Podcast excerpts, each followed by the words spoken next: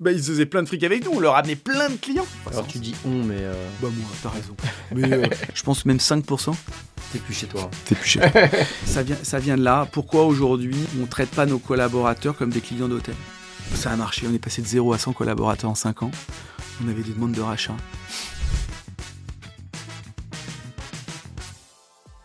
Tout le monde a des rêves. Audace et Innovation, c'est le podcast où j'interviewe des entrepreneurs, des artistes, des sportifs et d'autres personnalités pour comprendre comment ils sont passés du rêve à la réalité. Je suis Aurélien Barrière, le fondateur de B Conseil, société de conseil spécialisée en financement de l'innovation pour vous aider à financer vos projets d'innovation, de croissance ou d'export à l'international à travers différents dispositifs tels que le crédit d'impôt recherche, le crédit d'impôt innovation, le statut de jeune entreprise innovante, l'IP Box ou différents leviers de financement non dilutifs tels que les prêts, les avances remboursables ou les subventions de la BPI, de la région ou de l'ADEME. Avant de vous laisser avec mon invité du jour, n'oubliez pas de partager le podcast autour de vous et de nous laisser une bonne note sur les plateformes. Mon invité du jour est euh, Xavier Chouraki, euh, le CEO de Have a Good Day euh, Hospitality, une société de gestion qui gère euh, euh, les services euh, au sein des immeubles de bureaux, au, au service de la qualité de vie des, des employés. Euh, bonjour Xavier, Bonjour Aurélien. tu vas bien? Ouais, on est bien accueillis. Bah, Je suis ravi euh, de te recevoir sur euh, Audace Innovation. On se connaît déjà un petit peu via le club Bootstrap. Ouais, tu fais bien de le dire. Mais voilà, on n'a jamais eu l'occasion de, de- de rentrer dans les détails sur ton parcours. Il y a plusieurs sujets que, que j'aimerais évoquer avec toi aujourd'hui. Je sais que tu as, avant de lancer ton nouveau projet, tu as, déjà vendu une société. Euh, donc euh, ce serait très intéressant que tu nous partages euh, voilà, ton expérience, euh, ton vécu euh, euh, sur, ce, sur cette thématique, que tu nous parles aussi euh, euh, de ta vision du, euh, voilà, du futur du travail. hein. Je pense que c'est en plein euh, dans ta thématique aujourd'hui avec euh, Have a Good Day, euh, que tu nous expliques voilà, ce que tu fais. Euh, et puis même de manière un peu plus large, euh, euh, ton parcours, euh, ta vision d'entrepreneur. Euh, je crois aussi que tu es passé et tu es toujours dans une phase d'hypercroissance. Ouais. Donc comment on gère l'hypercroissance, comment on gère aussi le fait de créer, de développer une entreprise en mode bootstrap, euh, c'est-à-dire sans lever des fonds. Euh, en plus, tu es solo founder, tu n'as pas d'associé. Euh, donc voilà, ça fait pas mal de sujets. Est-ce que ça te va? Ah bah go, Ouais, comme, super. comme programme on est venu pour ça, donc euh, avec plaisir pour échanger avec toi Aurélien. Super. Et bravo pour euh, d'avoir lancé ce, euh, ce podcast. Bah Hein, merci. Qui va permettre à, qui me permet, qui va permettre à plein d'entre nous de continuer à faire du sport avec des nouvelles voix et de nouveaux invités. Donc euh, merci à toi. Bah, tu, tu me diras à la fin si, si c'était bien. euh, oui, je te dirai quand j'écouterai. Euh, bah, dans un premier temps, je te propose voilà, de te présenter avec tes propres mots. Alors, je m'appelle Xavier. Alors, tu m'as dit euh, Xavier Chouraki, c'est vrai, mais en fait, c'est Xavier Chouraki Servière. Tout simplement parce que j'ai accroché euh, le nom de mon père et le nom de ma mère, mais c'est la même chose. Euh, je, je suis parisien.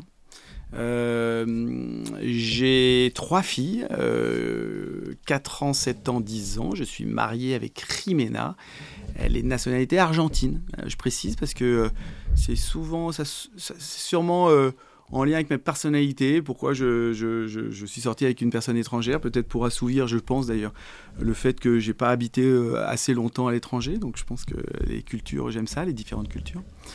Avec Rimena, j'ai deux filles. Euh, et, euh, et en effet, je suis, je suis à date fondateur et CEO de la société Have a Good Day, qui est euh, une société d'hospitality. Alors l'hospitality, ça parle pas à tout le monde, euh, parce que c'était une niche euh, qui devient quelque chose de plus classique maintenant. C'est une société de services, comme tu l'as dit, à destination des entreprises ou des foncières, des propriétaires d'immeubles, afin d'améliorer la qualité de vie globale des personnes qui viennent travailler, des collaborateurs dans l'entreprise.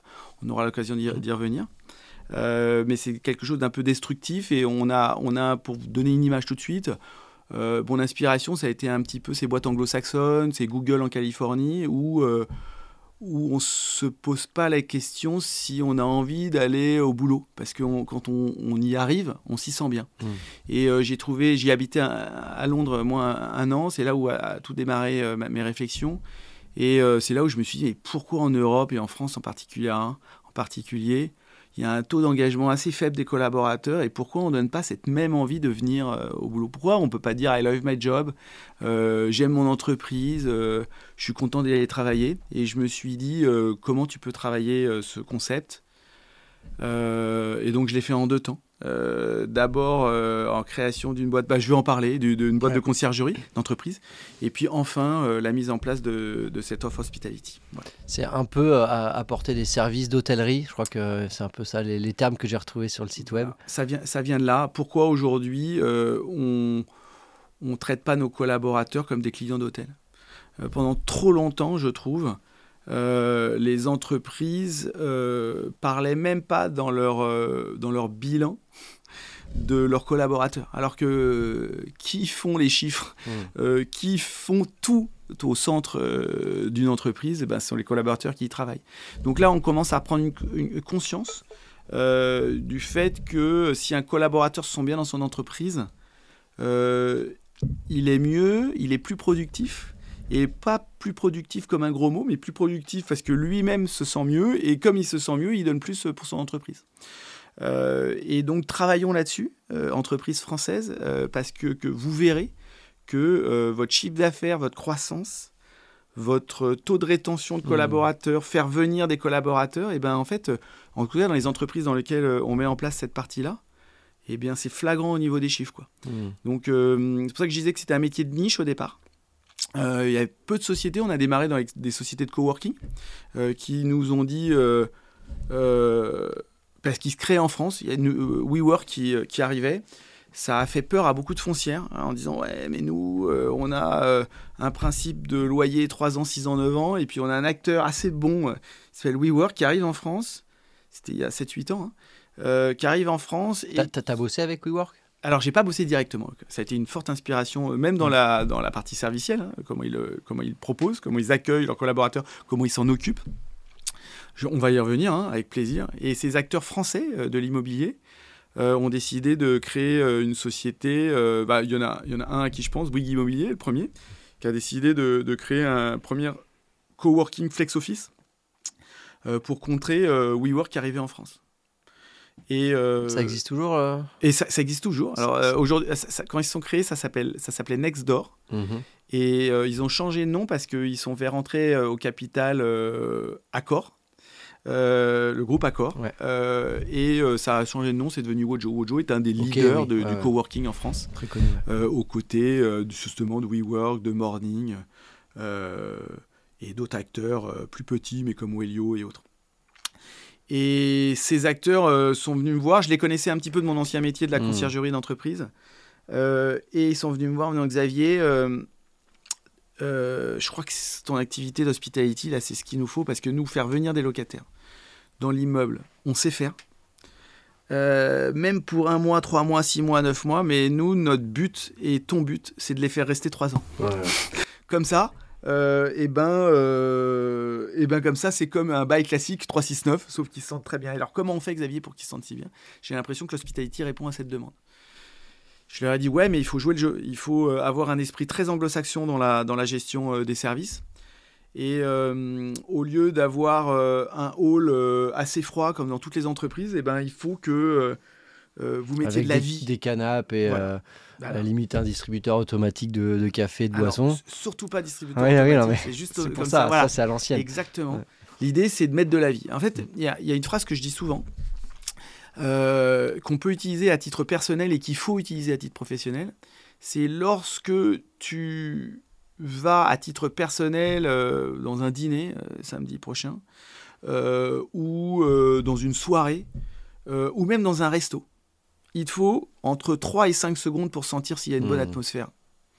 Le dîner, tu sonnes, tu sens s'il y a des gens qui sont que s'il y a de l'odeur, s'il y a de la musique trop forte, tu sens s'il y a une mmh. dans un restaurant, tu peux avoir deux restos à côté, un qui a une bonne bouffe et qui a personne, et l'autre à côté tu sais que la bouffe est pas géniale, mais il est bondé. tu vas dans celui qui est bondé. Ouais. Voilà, parce que tu es attiré par l'atmosphère. Et ben dans une entreprise, euh, et c'est encore dans 90% des cas comme ce que je vais dire, et c'est pour ça qu'il y a un marché encore huge pour, euh, pour bah, quand tu rentres, tu as un hall d'entrée euh, énorme, tu as une plante euh, verte, un canapé rouge et une hôtesse d'accueil. Et tu vois tout le monde passer devant l'hôtesse d'accueil, les collaborateurs, et il n'y a pas d'interaction. Et donc l'idée, c'est que cette hôtesse d'accueil, elle est prise, elle est prise comme une plante verte également. Mm. Et on s'est dit, mais c'est pas comme ça qu'il faut faire. Et on, s'est rapproché des codes de l'hôtellerie. Alors on s'est rapproché évidemment des codes anglo-saxons. De, on parlait euh, de celui le plus connu, c'est Google en Californie. Et se dire, mais comment on peut faire qu'au bout de trois secondes, le collaborateur, comme le client, comme le visiteur, il arrive, il rentre, il dit, je le sens bien. Et euh, pour le recrutement, par exemple, c'est ouf. D'ailleurs, on, on s'est rendu compte de plein de codes dans l'hospitality. Euh, pour le recrutement, bah, il commence par quoi? Par faire visiter le- les, les bureaux. Mmh. Au lieu de, commencer par l'entretien, il dit regardez, euh, ici, vous y sentez bien, comme dans tes bureaux d'ailleurs. Il y a de la vie. Il y a de la vie, il y a un bar, il y a une salle de sport, il y a possibilité de prendre une douche si, si vous avez besoin. Et en fait, c'est tous ces codes qu'il faut ressentir au début quand tu rentres dans l'immeuble. Et là, bah, c'est gagné pour, souvent. Et en plus, ce qui me choque énormément, c'est que les entreprises, elles, elles mettent des dizaines de milliers, parfois des centaines de milliers d'euros sur leurs valeurs. Alors, ok, on n'est pas tous euh, propriétaires euh, ou locataires euh, d'un immeuble entier. Donc, ça peut être souvent, c'est des immeubles multilocataires. Mmh. Mais en fait, les valeurs, elles doivent se ressentir dès les 3-5 premières secondes. Donc en fait, vous, vous mettez tellement d'argent sur vos valeurs et on ne les ressent pas lorsque vous rentrez dans l'ent- dans l'entreprise ou dans l'immeuble. Donc voilà, on a cassé les codes et on, on- on a été voir toutes ces foncières et ces entreprises. Alors, foncières, c'est des propriétaires d'immeubles qui louent ces immeubles euh, à des entreprises. Et les entreprises, euh, bah, c'est des entreprises qui sont monolocataires de leurs immeubles. On était leur dire, mais euh, cassez les codes, euh, gérez euh, votre immeuble comme on gère un hôtel. Ben voilà ce que fait Have Good Day. Et, euh, et si on devait rajouter une phrase supplémentaire, c'est faire en sorte que le collaborateur, il aime venir au bureau. Donc derrière tout ça, tu as plein de services à mettre en place. Donc déjà, la réception, on l'appelle plus ça l'accueil, la réception, c'est les gens qui sont debout. Tes collaborateurs, bah, on te dit bonjour le matin. La première fois qu'on te dit bonjour, je peux te dire que tu sursautes un peu. Ah, pardon, bonjour. Et puis quand on te dit au revoir, ah, bah, ah oui, oui, au revoir. Mais euh, cinq jours plus tard, c'est vous euh, qui vous reculez avant de partir. Au revoir, euh, Sophie ou Mhm. Pierre.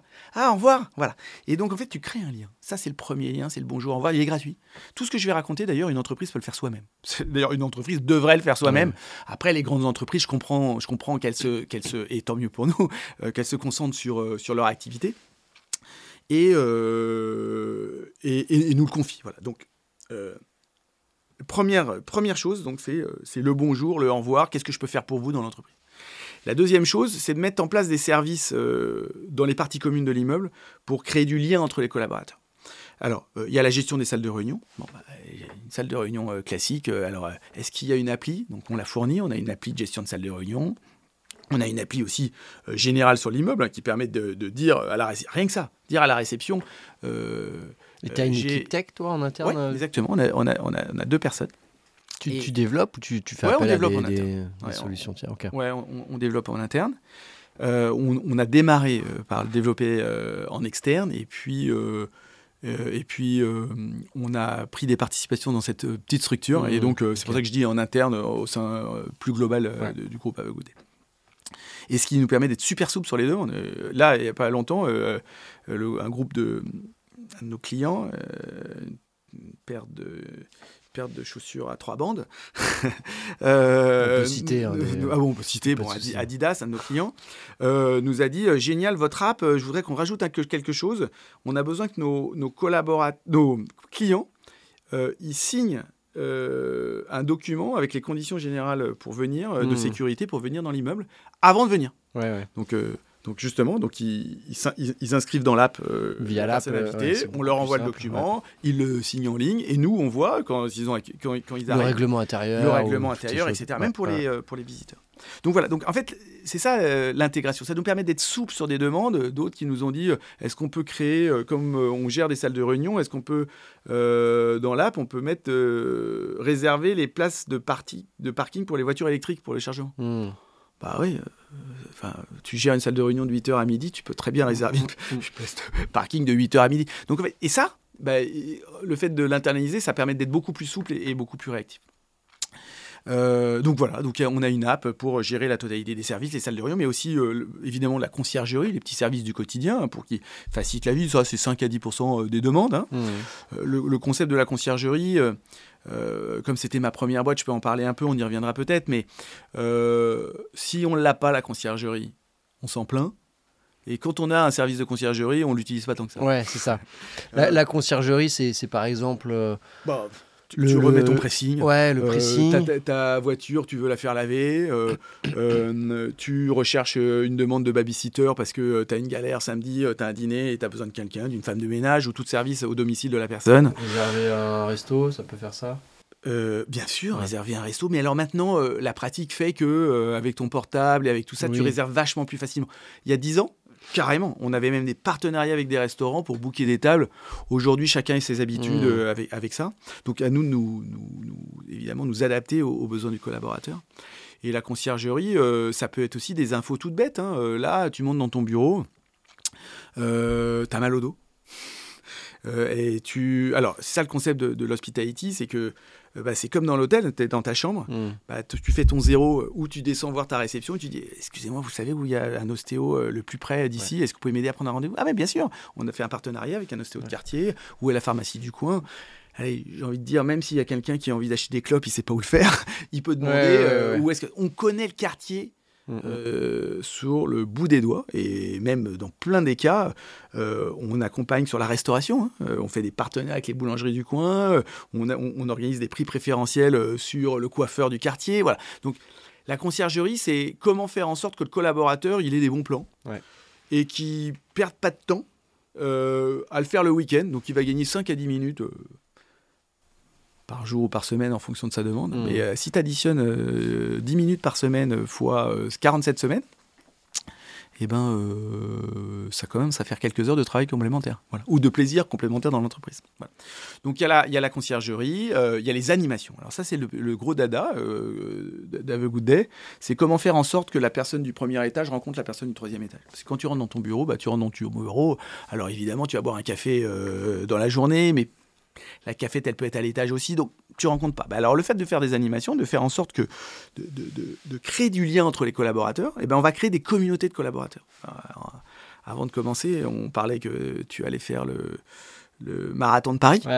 Et eh ben, euh, si tu avais, euh, si es dans un, lieu géré par l'hospitality, bah, c'est nous qui allons organiser tout ça. Hmm. Et en fait, euh, on va te faire venir un coach sportif pendant 10 sessions avant ton marathon mais les personnes avec qui tu vas courir, bah, tu les connais pas plus que ça au départ. Tu en connais peut-être une ou deux. Mm, mm. Bah, qu'est-ce que ça va Qu'est-ce qui va se faire? Bah, Après, tu vas dire bonjour dans l'ascenseur à la personne. Ah, bonjour, tu vas bien? Ouais. Et puis, cette même personne, tu vas dire Ah, bah, on déj ensemble euh, après-demain? Et tu déj avec elle. Rien que ça, ça crée, du lien. ça, crée de la vie. Mais, mais, mais ça pourrait même pas s'arrêter là. Tu peux même aller plus loin. Et tu te rends compte que tu peux faire travailler des départements ensemble. Et tu crées de la synergie, tu crées de la créativité dans l'entreprise faisant en sorte que les collaborateurs se rencontrent, se connaissent, se disent bonjour et peuvent travailler ensemble. Et donc, l'hospitality, c'est vraiment un service aujourd'hui euh, qui est quasiment obligatoire, moi je dis, euh, dans les entreprises, parce que soit vous le faites vous-même, vous créez des liens, vous créez de la force, vous créez de la créativité, soit vous mettez, alors on n'appelle pas ça des hôtesses d'accueil ou autre, on appelle ça des happiness managers. Euh, vous mettez des happiness managers au niveau de votre réception, et nous, on gère la qualité de vie globale de l'immeuble pour que le collaborateur il se sente bien. Je te prends un dernier exemple qui nous arrive tout le temps, ou deux, trois derniers exemples. Allô euh, ou euh, bonjour, euh, demain j'ai décidé de venir à vélo, comment je fais pour garer mon vélo? Il y a un parking à vélo dans l'immeuble. Bah, avant, tu allais téléphoner au service généraux s'ils répondaient, mmh. tu allais les voir au troisième, au fond du couloir pour voir comment tu faisais. Tu galérais. Là, tu vas voir la réception, elle est au courant de tout. Demain, tu veux dire, ah, quel est le menu de la cantine si c'est une grosse entreprise? Ah, Maintenant, on dit restauration d'entreprise ou des frigos connectés on a toutes les informations mmh. pour répondre à ta demande. Donc quand tu viens dans l'immeuble... C'est le, le, géo du Club Med. Eh ben, c'est le géo du Club Med, sauf qu'il n'est pas en short et en, tongue, euh, mais, euh, mais il sait répondre en effet à, l'ensemble des demandes pour que tu te sentes bien dans l'immeuble. Souvent, on n'est pas qu'une personne. Hein. Souvent, il y a deux, trois. Dans certains immeubles, Certaines entreprises, on peut être 6-7 personnes. Bon, après, oui, oui, bah oui, suivant la taille. 000 mètres carrés, c'est comme ça. Tu as, dit en gros mots les services généraux, c'est un peu le, le, voilà, le, le, un ancien terme, mais c'est. ouais, maintenant on appelle ça des, des responsables d'environnement de travail.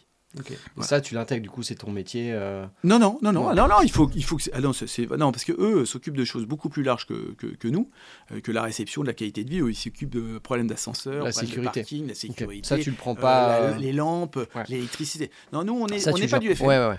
Facility Management, service un peu hard. Nous, on est, du, on est dans le soft, hein, c'est-à-dire gestion de la qualité de vie, donc l'accueil, la gestion des parties communes les salles de réunion sont dedans, la conciergerie, euh, les animations, la gestion du bar souvent. Parce que ouais, un barista. Le barista, on met un vrai barista. Dans, on a plus de 12 bars euh, d'immeubles, d'entreprises, mais on ne le fait pas à, l'ancienne. Hein. J'ai rien contre Sodexo, Elior et, et Compass qui sont les trois leaders et qui font très bien leur job, mais euh, mais on le fait à la Starbucks Coffee. Quoi. Quand tu viens, tu es content, tu peux même venir avec ton laptop, tu travailles, tu, avec ton café latte. Euh, on a besoin de se faire une réunion ou un entretien d'embauche, on se le fait dans la cafette. Ça donne une atmosphère, c'est vachement sympa. C'est des vrais baristas. Euh, c'est des vrais baristas. Tu vois que les gars, ils te font un petit cœur sur ton café entre le dedans, ou ils te font des vrais jus, des vrais citronnades, des, des thés glacés sans que tu les achètes.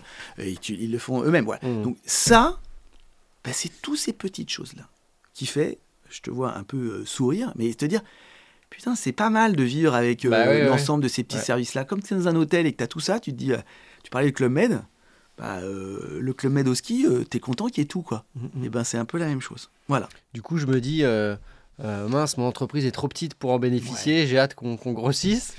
c'est quoi la, la, la, taille euh, déjà, il faut, euh, il faut vraiment. Euh, bah, tu le fais déjà. j'ai bien vu qu'il y avait une bonne atmosphère, j'ai vu que tu avais une cafette, j'ai vu qu'il y avait une salle de sport, donc déjà tu y penses. Ça, c'est important parce que je pense souvent que la direction générale, c'est le leader sur, la, sur cette partie-là. C'est quand influer une atmosphère de travail agréable. Hmm. Ça se ressent. Je le dis, ça se ressent. Dans le bilan d'une société, ça se ressent pas. Mais quand tu rentres dans un immeuble, ça se ressent. Et vraiment derrière, le taux d'absentéisme, le taux de vacances, euh, et tout ça, mais l'engagement, mais ça s'enchaîne euh, sur, euh, sur, sur des bons chiffres positifs pour, pour l'immeuble. La taille de nos clients aujourd'hui, c'est plutôt des. On va de, si on parle en termes de collaborateurs, c'est entre plus de 100 collaborateurs ah, bah, il y a des sociétés qui ont 1000, 1000 euh, plus collaborateurs. Mais à partir de 100, c'est pas mal. en fait, à partir du moment où tu es une hôtesse d'accueil, hmm. à l'ancienne, tu te dis comment je peux faire pour upgrader cette hôtesse et de faire en sorte que ça soit, que ça soit une personne qui contribue au bien-être de tous les collaborateurs et, et une sorte d'office manager bis quoi. et elle va faire en sorte que le café, il y a toujours des grains dedans, que les gobelets sont toujours là, elle va hmm. accueillir tes visiteurs où le visiteur va faire Ah, waouh, on est bien entre... on est bien tenu. Vous voulez un café? Allez, un café. Non, bonjour, asseyez-vous. Il y a la presse. Il y a toutes ces petites choses-là où, où le premier effet, il est waouh, quoi. Voilà. C'est ce qu'on disait dans le coworking. On gère quelques coworking, hein, on en parlait hein, tout à l'heure, mais en marque blanche, toujours. Mm. Alors, ça, c'est l'élément clé d'Ave Good Day. Tu peux aller dans plein d'immeubles. Euh, tu verras jamais la marque Have Good Day. Parce qu'on se doit d'être le reflet mm. de la qualité de vie de l'immeuble. Voilà. Et. Euh, et je pense que euh, c'est un win-win pour tout le monde. Euh, alors je vais même mettre win-win-win. Win pour euh, notre client qui ressent qu'il y a une atmosphère meilleure. Win pour les collaborateurs qui ont gagné plein de services complémentaires par rapport à avant. et win pour nous parce que bah parce qu'on sent le client content et donc souvent il nous confie d'autres immeubles mmh. ou d'autres ou d'autres choses. On a, on a perdu zéro client depuis notre création et euh, on ouvre euh, à peu près. Euh, cette année, je crois qu'on a ouvert 20 immeubles. Ça peut faire beaucoup plus de clients, parce que parfois il y a plus de clients dans les immeubles, mais, mais 20 immeubles de bureaux rien que sur l'année 2023. Et moi, je connais pas très bien ton secteur. Non, bien sûr. je, suis plus familier du secteur des, des, sociétés de services en informatique, ESN, etc. Mais est-ce que sur le modèle, c'est un peu comparable ou d'une certaine manière, tu places, tu embauches des, des, collaborateurs qui vont euh, travailler euh, chez euh, tel client. C'est exactement ça. On, met, bah, moi, je, je, ferai un petit lien avec le, métier un peu plus ancien de l'accueil. Mm. donc, on met en place des collaborateurs qui vont gérer à plein temps, qui sont en CDI. Tout le monde est en CDI chez mm, nous. qui vont gérer la qualité de vie euh, de l'immeuble. En moyenne, on se dit qu'un collaborateur, ça doit rester au minimum un, an et demi, de, deux ans. Euh, on se dit que c'est bien au bout d'un an et demi de faire évoluer le collaborateur sur un autre site. D'ailleurs, euh, sur l'année dernière, sur alors là on est 180, mais mais au niveau du bilan, je crois qu'on n'était plus, on n'était pas encore 150. On a fait évoluer 43 personnes l'année dernière. Donc c'est des gens qui démarrent à un poste, happiness officer, et qui deviennent happiness manager, et qui peuvent grandir de site. C'est bien aussi de faire évoluer parce qu'on prend des, on, prend des habitudes de familiarité aussi dans, sur, des sites. Hmm. Donc il euh, faut rester à notre place hein, quand on est euh, hôtelier ou hospitality. Donc le tutoiement ou, les choses comme ça. Voilà. Donc ça aussi c'est bien. Il y a des codes à respecter. Des codes à respecter d'hôtellerie. Hein. Euh, et la troisième raison, c'est euh, c'est aussi. Euh, euh, alors, pas forcément un troisième mais après, si, si, le collaborateur se sent très bien et les, et, les, locataires se sentent très bien avec le collaborateur, on ne va pas le pousser vers la sortie. Oui, oui. Il y a bien sûr resté. On a, des, on a des collaborateurs qui sont là depuis 3-4 ans dans certains immeubles et, c'est hyper cool. Mais on, on, favorise le fait que on mette de nouvelles énergies, une nouvelle façon de gérer un immeuble au niveau serviciel tous les deux ans et demi, deux ans.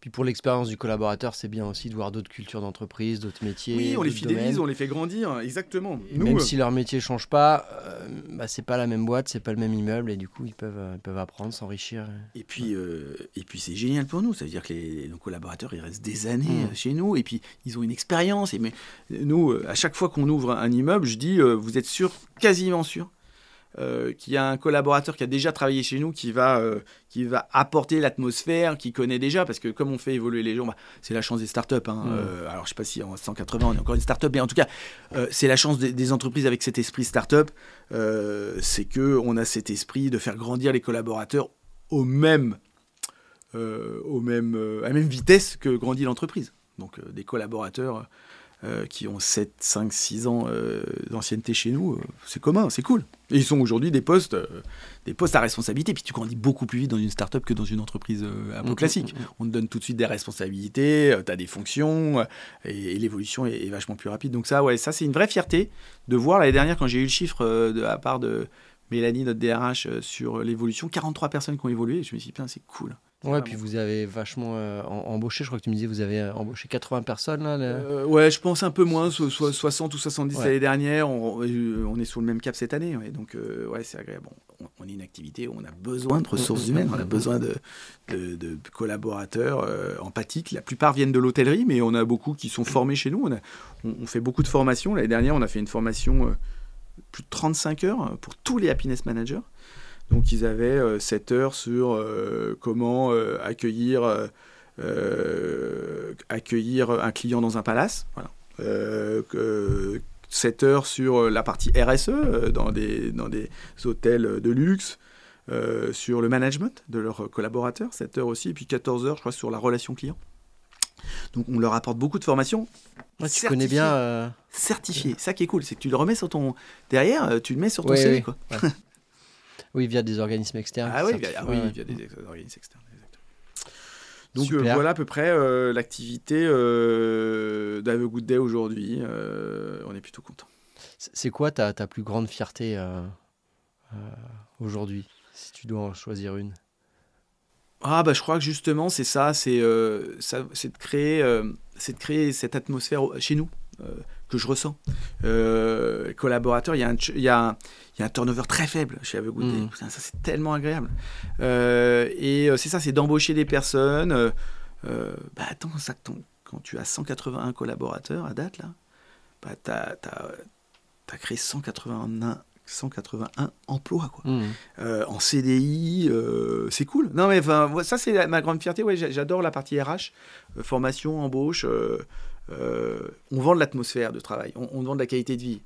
Donc si on ne le fait pas chez nous, euh, moi c'est ça qui, euh, c'est ça mon dada, c'est de faire en sorte que les collaborateurs ils se sentent bien. Bon, tu peux avoir des loupés, hein. mais, mais et que tout le monde assume ça, c'est cool. Tu arrives à être fier en tant qu'entrepreneur ah de ton parcours, de ce que tu fais Oui, alors, j'ai pas envie d'être prétentieux, on dit ça, mais, mais carrément, je, non, non, mais c'est top. j'arrive à regarder avec fierté ce qu'on fait. Bon, on grandit, c'est c'est plus facile hein. euh, quand, euh, quand tu vois ta société grandir chaque année, euh, ouais, ouais, je suis vraiment fier. Frère, mais dans le sens positif. Hein, du Ouais, terme. ouais, ouais. Humilité, euh, avec beaucoup d'humilité quand même. Parce que c'est quelque chose qu'on peut retrouver chez, chez pas mal d'entrepreneurs. Moi, je pense que j'en fais partie, où on a du mal à être fier de ce qu'on accomplit, même si ce qu'on accomplit euh, répond à nos objectifs, etc. Parce qu'on peut toujours avoir dans le viseur ce qui reste à faire, ou euh, penser plutôt euh, à ce qu'on a raté, et, pas suffisamment mettre en avant nos réussites. Euh, donc si en tout cas toi tu y arrives, euh, Ouais, bon, après, évidemment, tu as toujours. euh, Enfin, tu sais mieux quiconque ce que c'est, et, tous nos potes du Bootstrap le savent. Ce que c'est d'être euh, entrepreneur, tu as des hauts et des bas, quoi. Euh, là, on raconte les hauts, mais, euh, mais les, les bas euh, m'achèvent pas. Vraiment, euh, beaucoup de résilience. euh, Tu tombes, allez, allez, on se relève, vas-y, on y va, on essaye de faire mieux la prochaine fois. Et quand tu es Bootstrap, quand tu pas d'actionnaire. Alors bootstrap, hein, pour ceux qui nous écoutent, c'est le fait de, de créer une société sur ses fonds propres. Euh, alors à moins d'être très riche au départ, euh, généralement, bah, on, on bricole au début. Exactement. Et puis on peut financer la croissance via euh, la réussite de l'entreprise petit à petit, sans faire appel à des fonds externes. Exactement. Et moi, qui, on va revenir peut-être tout à l'heure, mais j'ai déjà eu une expérience de- de- d'entrepreneur euh, bootstrap et j'ai revendu ma boîte à partir du moment où, où, euh, où, la société arrive, où le fonds arrive à, à 10, 30, 33 ou 50, 51 et plus, euh, bah, t'es plus chez toi. quoi. Et tu peux pas prendre toutes les décisions. Ce qui est le kiff d'un entrepreneur, c'est pouvoir se dire, allez, on va là. Je le sens. On a fait une étude. Bon, je sais pas, je le sens euh, comme ça, mais bien sûr, je ressens que et on peut y aller, on y va, on, se plante, on se relève, on essaye, on emmène nos collaborateurs avec nous, c'est dynamique, quoi. Et euh, ah, ça pour rien au monde, euh, je crois que je l'enlèverai à date euh, dans mon quotidien. Donc, on a des looses, mais euh, si tu le prends avec un peu de hauteur, euh, tu te dis euh, ces looses, elles vont servir, euh, elles vont servir à améliorer quelque chose. C'est un apprentissage et puis Un on- apprentissage. on fera pas la- Restons humbles. C'est quoi ton rêve maintenant pour la suite? Alors, je pense déjà qu'il faut se donner des objectifs et des rêves. Voilà. C'est quoi l'expression? The, the sky is the limit? Euh, Ouais, moi, ils sont, ils sont hauts. Aujourd'hui, on, a, on fait 10 millions d'euros d'ARR. Euh, euh, ouais, pas, on, on veut faire 100. en, en ETP sur l'année euh, Parce que là tu me dis vous êtes 180, euh, mais vous étiez peut-être pas à 180. Non, non, mais à chaque fois qu'on ouvre un client, on, on y met Ouais. 1, 2, 3, 4 personnes, 4 collaborateurs à plein temps. voilà. Donc euh, oui, on a, beaucoup, on a besoin de beaucoup de collaborateurs pour, euh, pour avancer, nous. Mais c'est génial. Bah, c'est génial. Là, c'est la langue de bois un peu. C'est génial parce que moi, j'adore. C'est Mhm. ça ce que j'aime. Bon, il faut être franc. C'est difficile. c'est difficile au quotidien. On a une grosse équipe RH de 6 personnes. Euh, ça se gère. Mais, Ouais, oui, oui. mais moi, avec la petite hauteur que j'ai aujourd'hui, je trouve ça génial. Du coup, le rêve, voilà, c'est de continuer de progresser, de prendre Ouais, des parts de marché. prendre des parts de marché, euh, euh, pousser euh, les sociétés d'accueil vers la sortie. Euh, ça fait quoi 70-80 ans euh, qui dominent le marché avec un, un concept de euh, mettre des hôtesses comme tu mets un pot de fleurs ou, euh, Hmm. ou, ou un animal ou je sais pas, tu les traites, tu leur dis surtout dites pas bonjour, surtout ne parlez pas, accueillez, demandez la carte d'identité. Mais Enfin, on fait juste l'inverse. Surtout Ouais. levez-vous, parlez, mettez à l'aise, souriez, vivez, faites des animations, faites en sorte que les, que les gens qui viennent dans l'immeuble soient contents. Bon, évidemment, en lien avec les, les entreprises qui ont, ont besoin et envie de ça aujourd'hui, surtout Mm, mm. post-Covid, hein, comme on disait, où ils ont besoin de faire revenir leurs collaborateurs sur le travail et, et donc euh, ils ont besoin de, de dire et de communiquer sur le fait euh, venez au boulot, vous verrez, c'est vachement sympa quoi maintenant. Bah, c'est vrai, et je le pense. Mm. Tu as une idée du nombre de, de collaborateurs que, du coup, que, que vous opérez euh, de manière indirecte chez vos clients? Eh ben, c'est une très bonne question. Je pourrais pas te le dire euh, cash comme ça, mais je pense qu'on on doit gérer euh, facilement euh, ouais, la qualité de vie de euh, ouais, 50 000, 70 000 collaborateurs. Ah, euh, Ouais, ça commence à faire du. ça- En Ouais. termes d'impact, c'est Ah pas ouais, mal. ouais, et je, je- je suis d'accord. Mm. Euh, Ça fait déjà on- une petite ville. euh, mais on le voit euh, sur plein de trucs. hein. On, on- on fait beaucoup d'animations. Euh, Peut-être que notre discussion elle part euh, dans tous les sens. Hein, je me rends pas compte, mais euh, on fait beaucoup d'animations RSE dans les, dans les Ouais. entreprises. Donc, euh, on- je disais tout à l'heure, les animations, c'est faire en sorte de, de créer du lien entre les, les collaborateurs ou les entreprises euh, au sein d'un même immeuble de bureau. Et on s'oblige à faire entre 6 et 8 animations par mois. D'accord? Je dis 6 et 8 parce que forcément au mois d'août, t'en fais un peu moins. Après, tout dépend du, du souhait du, du client final. Enfin, j'imagine que si c'est un budget derrière. Et... Non, alors pour les animations, il n'y a pas forcément beaucoup de budget. D'ailleurs, on pourrait en parler. Hein. Euh, euh, finalement, oui, il faut mettre quelques centaines d'euros minimum mm. par mois, mais mais c'est pas c'est pas excessif. On, a fait beaucoup, on fait beaucoup. Donc une animation RS pour sensibiliser à la responsabilité sociale et environnementale c'est demandé, mais, mais c'est naturel hein, en même temps mmh. chez. Là, au mois d'août, là, euh, non, au mois d'août, au mois de décembre, excuse-moi, donc là, on se parle au mois de janvier, donc au mois de décembre, j'ai eu des chiffres. Euh, on a une entreprise, euh, ils ont rassemblé plus de 78 kilos de nourriture pour les restos du cœur au sein d'un mmh. immeuble. on a fait une opération de, de, de Noël pour, euh, avec, en co-branding avec l'hôpital Necker.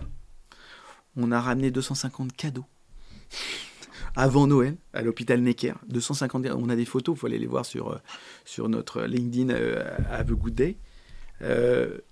c'est énorme. Donc tous ces enfants. Non mais, Ouais, ouais, du coup, ça, c'est le, c'est vos hôtesses, d'une certaine manière, qui, qui gèrent manager, vos happiness manager, qui, gèrent ça. Et tu as, 250 enfants malades qui ont eu un cadeau par rapport à une action qu'on a mis en mm, place mm, mm. Et la générosité des collaborateurs dans cet immeuble. Mais, mais il, faut, vraiment relativiser l'impact énorme. Donc on peut faire la collecte de bouchons, hein. mais on peut faire des trucs beaucoup plus, forts. beaucoup plus sympas. Euh, et euh, là, on a une animation en janvier sur, euh, avec, avec une association pour les personnes âgées, pour aller voir les personnes âgées. Voilà. Ben, pas besoin de. On disait qu'il y avait 50 000, il n'y a pas besoin de 50 000 personnes qui le font.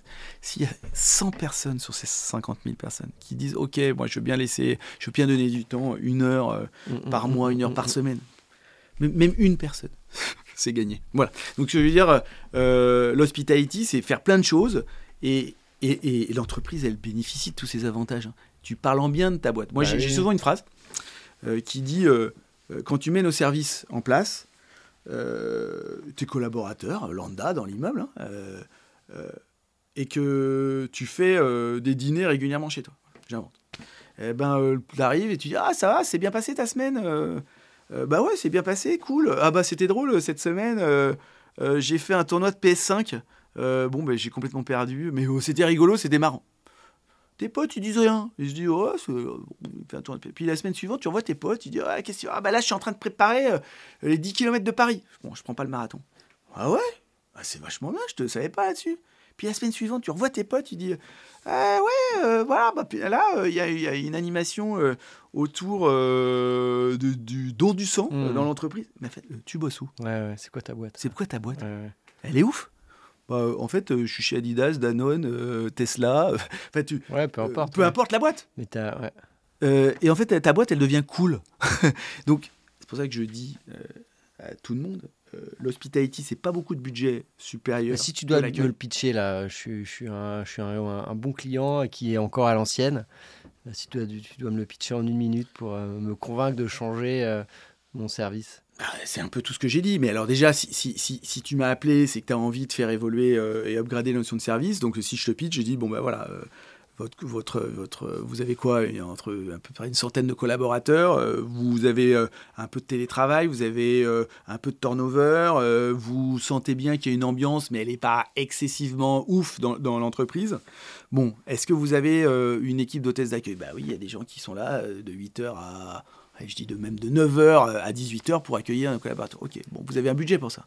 Génial. Bon, bah, ce budget, on va peut-être l'upgrader de 10 ou 20%. D'accord?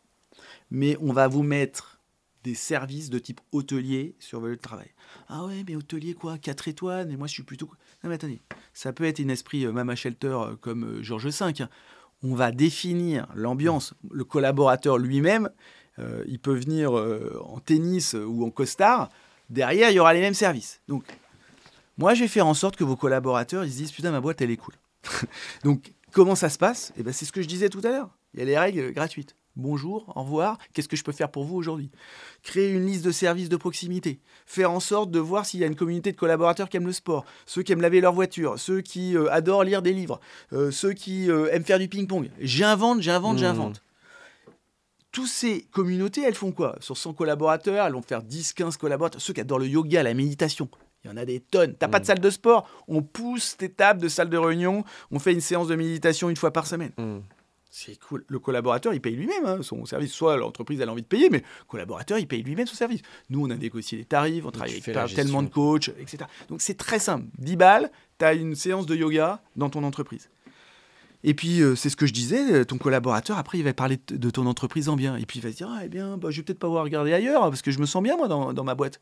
Euh, souvent, il faut pas oublier que le collaborateur, quand tu es sur Paname, hein, alors ça peut être pareil sur Lyon et Bordeaux, nous, on est sur Lyon et Bordeaux et bien d'autres sur d'autres villes, là, Bruxelles notamment, etc. Et, bah, les gars, ils font entre 30 et 45 minutes de trajet hein, en métro. Bah, pour donner envie, pour donner le sourire, le smile, à dire au collaborateur, je vais venir, je vais passer une bonne journée, bah, il faut quand même euh, un peu proposer des trucs. Bah, nous, on va te dire, bah, t'as pas qu'une hôtesse d'accueil qui te dira pas bonjour. On va te mettre la même personne, sauf qu'elle va être debout, elle va te dire bonjour, elle va faire en sorte que tu sois bien, elle va te prendre un petit, euh, ton petit service de pressing ou, euh, et organiser des choses pour que tu te sentes bien et que tu aies des trucs à raconter à tes potes. Et bah, ça, c'est pas mal. Et ton entreprise, alors, j'ai te une anecdote. Une entreprise, une entreprise, ils sont 200 ou 300 euh, dans l'immeuble. Ils, nous ont demandé, euh, je dis moi parce que j'étais en contact direct euh, avec, euh, avec ce chef d'entreprise que je connaissais un petit peu. Il m'a dit ah, Qu'est-ce que je pourrais faire comme animation l'été pour donner du sourire à mes collaborateurs? Alors je dis euh, T'as un budget? Non, j'ai pas grand chose. Bon, ben, moi, j'ai un- j'ai une idée énorme pour toi. On va, comme sur la plage, venir avec des glaces, avec un petit chariot, et on va monter dans les étages à 16h, et on va dire Il fait chaud? Tu choisis un jour, il fait chaud l'été, hein. et tu dis Distribution de glace. Euh, si tu sais combien ça coûte une glace, Ouais, ça coûte entre 50 centimes et 1 euro. juste ça. Ouais. Le gars, il a 300 collaborateurs, il peut mettre a priori 300 euros. bon, il nous paye pour faire le service, mais il le fait lui-même. Ouais. Euh, ça lui coûte 500 balles. Euh, il- je le revois trois jours après, il me dit Xavier, ça fait, lui, je crois que ça fait euh, 40 ans qu'il avait cette boîte. Il me dit de toute ma life, j'ai jamais autant de personnes qui m'ont dit merci. Ouais. Ah, merci patron de nous avoir distribué des glaces. Ouais. Il n'a pas eu besoin d'inviter tout le monde à New York. hein. Il a offert les glaces à 1 euro à tous ses collaborateurs l'été. Tu me disais, est-ce qu'il y a besoin de budget, etc. Donc, en fait, nous, Ah oui, a, c'est des petites attentions euh, du quotidien. Et... euh, on a cette chance. On fait plus de 1200. Enfin, euh, on fait, euh, euh, on fait, euh, on fait plus de, de 400 pardon, euh, animations différentes par mois dans toutes les, les utilisations de bureau. Puis t'enlèves la charge mentale de l'équipe de direction à penser à ces trucs-là. Et puis, on, on a Tu les listes, on a les Ouais, partenaires. Et aujourd'hui, ouais, nos happiness managers, ils s'appellent Ah, j'ai vu que tu avais fait une journée, une journée popcorn, j'ai vu que tu avais fait euh, un truc, nanana. Ok. Et euh, on a le truc, on a une responsable des partenariats. une petite rose. Rose, euh, d'ailleurs, elle s'appelle.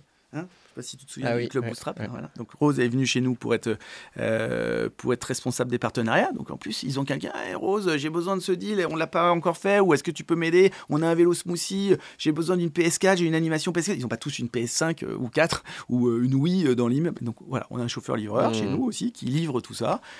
Et c'est facile. Donc je sais pas si je t'ai donné envie. Je Pas te grave. dis que tu as un budget. il faut que tu l'upgrades un petit peu, d'accord? Mais par rapport aux bénéfices que tu vas en Mhm. tirer, j'ai jamais un client qui m'a dit euh, c'est un problème d'argent. Jamais. Le bénéfice est, est- est- est au centuple. Top. Super. Bah écoute, bravo. Ça donne envie. Ouais, bah, et, et je pense qu'il faut que les entreprises maintenant s'y mettent tous, quoi. Voilà. Donc, euh, Et donc là, dans tes, dans tes perspectives de, de, de croissance, et euh, de ce que j'ai cru comprendre, c'est ouvrir de nouvelles villes et l'international? Ouais, alors restons une fois humbles. hein. Euh, Ouais. On a une chance d'être dans un, dans un métier en développement. On le voit autour de nous. euh, la tech, ça marche pas génial. Il y a plein de choses. Même on est dans un secteur qui est l'immobilier, qui, qui est pas, qui est pas euh, ouf, ouf. Nous, on bénéficie justement des moments de crise pour, euh, Mm. pour qu'on apporte des, des- des- des services en plus pour les collaborateurs. Donc, euh, euh, je te disais, on, on est bootstrap, on, en a, on a expliqué tout à l'heure ce que c'était. Euh, on n'a pas d'investisseurs, on n'a pas de personnes qui nous tapent sur la tête en disant Ouais, vous faites 10 millions, il faut faire 20 la semaine prochaine, 30 le machin. Mmh. Ouais, ça va, on est cool. On a des objectifs. On disait qu'on a, on a un objectif de faire 100 millions au cours des, des 7-10 prochaines années. Ah oui. Euh, euh, si on peut le faire au bout des 3-5 ans, c'est génial, mais on va pas se. 100 millions d'ici 5-7 ans. Bah, why not ouais. Ouais, c'est pas Ouais. mal. Ouais, mais déjà- on est sur une bonne dynamique. Le marché, il passe de niche à, à Ouais. marché naturel. Ouais, ouais. Je pense qu'il y a un vrai secteur. On développe, euh, on, il y a de plus en plus d'entreprises qui ont besoin. Donc, euh, euh, et tu sais quoi? Si jamais on le fait pas, Oui. bah, c'est pas grave. si même on fait moins de 10 millions et qu'on est heureux. Enfin, c'est aussi ça la philosophie. Moi, j'ai mm, pas mm, les dents qui rayent le parquet. Euh, euh, tu te lèves le matin, tu as la pêche et tu essayes de donner la pêche à tous tes collaborateurs autour de toi. Alors évidemment, je fais un truc un peu enjoué là. tu sais que tous les jours sont pas sont pas forcément les mêmes, mais mais honnêtement, pas de pression. Moi, j'ai vu mon directeur du développement aujourd'hui pour faire un bilan, etc. je lui ai pas dit tu dois faire tant de millions mm. en plus l'année prochaine. Je lui ai dit vas-y, si tu peux faire la même chose en mieux, fonce. c'est ça l'objectif. Voilà. Donc c'est ma façon de gérer une hmm. entreprise. Attention, je dis pas que c'est faut, faut le faire comme ça chez L'Oréal ou, euh, ou, dans des grosses boîtes. Hein. Je comprends qu'il y a des façons différentes de faire. Et, euh, et comment tu fais du coup pour t'entourer de, de, bah, de, collaborateurs qui ont euh, cette bienveillance, j'ai envie de dire? Je pense que c'est une valeur importante chez vous. Ce, voilà, qui, qui, ont ta valeur, les valeurs que vous souhaitez incarner? Je, je pense que ce que je disais un peu tout à l'heure, euh, il faut aussi que quand tu rentres dans les bureaux d'Ave Good Day, sur les 3-5 premières secondes, tu ressens qu'il y a une bonne atmosphère. Euh, euh, on a des personnes qui sont au RH, dont une particulièrement, je pense à Anna, qui était happiness manager avant. Donc en fait, elle connaît le boulot hmm. et, et, elle est là pour, pour refaire sentir le métier. et donc il faut que les entretiens se passent bien, quoi. Voilà. On dit toujours, nous, à la fin de chaque entretien, euh, euh, sache que c'est pas l'entreprise qui est là pour t'embaucher. Euh, moi, j'ai l'impression que tu vas m'embaucher aussi. C'est vraiment 50-50 mmh. aujourd'hui. Donc, j'espère que l'entretien s'est bien passé. J'espère que je t'ai montré une bonne image de l'entreprise. prends le temps. Ah, mais je veux venir. Ah, je sais pas si tu veux venir. Prends le temps. prends le week-end. Prends deux jours. Rappelle-nous dans deux, trois jours. Parle-en à tes proches. Va faire d'autres entretiens s'il le faut. bienvenue si jamais c'est le cas. Et dans l'autre cas, euh, voilà, euh, on, se retrouve plus tard. Il n'y a pas de, questions pièges, de mise en pratique un peu bah, spéciale. ouais, bah, les questions. Non, il n'y a pas de questions pièges. Hein. Les, choses, c'est que quand on nous demande des gens bilingues ou trilingues, bah, il hmm. faut évidemment gratter un peu sur, euh, sur la compétence. Mais, mais sinon,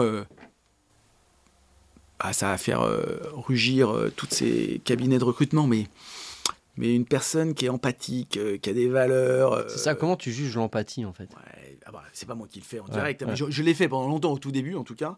Euh, euh, bah, tu la juges euh, par plein de choses. Déjà, je pense, de voir arriver la personne. tu vois si, en lui tenant la porte, si tu dis bonjour, si tu l'as fait passer devant, ou tu as dit ah non, passer devant. Il y a plein de choses de politesse. Ah, ça, c'est. Dans l'attitude. Dans l'attitude. attitude directe. Après, bah, il évidemment. son expérience. Si la personne a travaillé dans, des, dans l'hôtellerie, c'est déjà des codes. Voilà. S'il a pas, et 80% de nos collaborateurs viennent de l'hôtellerie. parce que nous, grâce à ça, euh, c'est un bon vecteur, ou qui ont eu au moins une expérience dans l'hôtellerie. Mmh. Parce que, euh, euh, bah parce que quand tu travailles chez Good Day, tu as tes week-ends, tu, tu, termines à 18, 19 oui, c'est un peu plus sympa que dans l'hôtellerie. tu as des jours fériés. Nombre de fois où on nous a appelés pour nous dire 1er mai, on travaille demain non, tu peux pas travailler demain, c'est férié. ah ouais, c'est cool, c'est cool, mais c'est normal. donc ça, c'est bien. Et puis sinon, bon, voilà, tu peux te tromper, mais, mais voilà, tu as une liste de questions à qui tu poses, tu, tu, lui demandes son parcours et tu ressens les choses. Je crois au ressenti, c'est pour ça que je dis que les cabinets de recrutement euh, vont, vont m'engueuler. Euh, je, crois beaucoup au ressenti quand même. Super. Hier, j'ai écouté un podcast, euh, la CEO de Pigment, qui, qui, qui, qui, expliquait, j'en parle parce que j'ai trouvé ça assez fort, euh, justement, elle avait posé la question à Xavier Niel, euh, qui, qui, qui doit être à son board ou quoi, je ne sais pas trop. J'ai écouté le podcast. Comment, euh, comment choisir des bons, des bons talents qui ont justement une bienveillance ou, ou, qui, qui, respectent certaines valeurs. Et il, parlait de, des gens qui sont street smart. Et, et, bon, peu importe le terme, c'est en gros un, cas d'usage. Bah, je suis désolé, ouais, voilà, nos toilettes sont bouchées. Euh, je suis vraiment navré, euh, qu'est-ce que, qu'est-ce que tu peux faire euh, Et il y a trois typologies de personnes. Il y en a qui vont, dans un premier temps, faire une étude de marché de les, tous les plombiers qui sont pas loin, combien ça coûte, etc. Tu en as d'autres qui vont réfléchir en interne s'il n'y a pas des gens pas loin qui peuvent gérer le problème.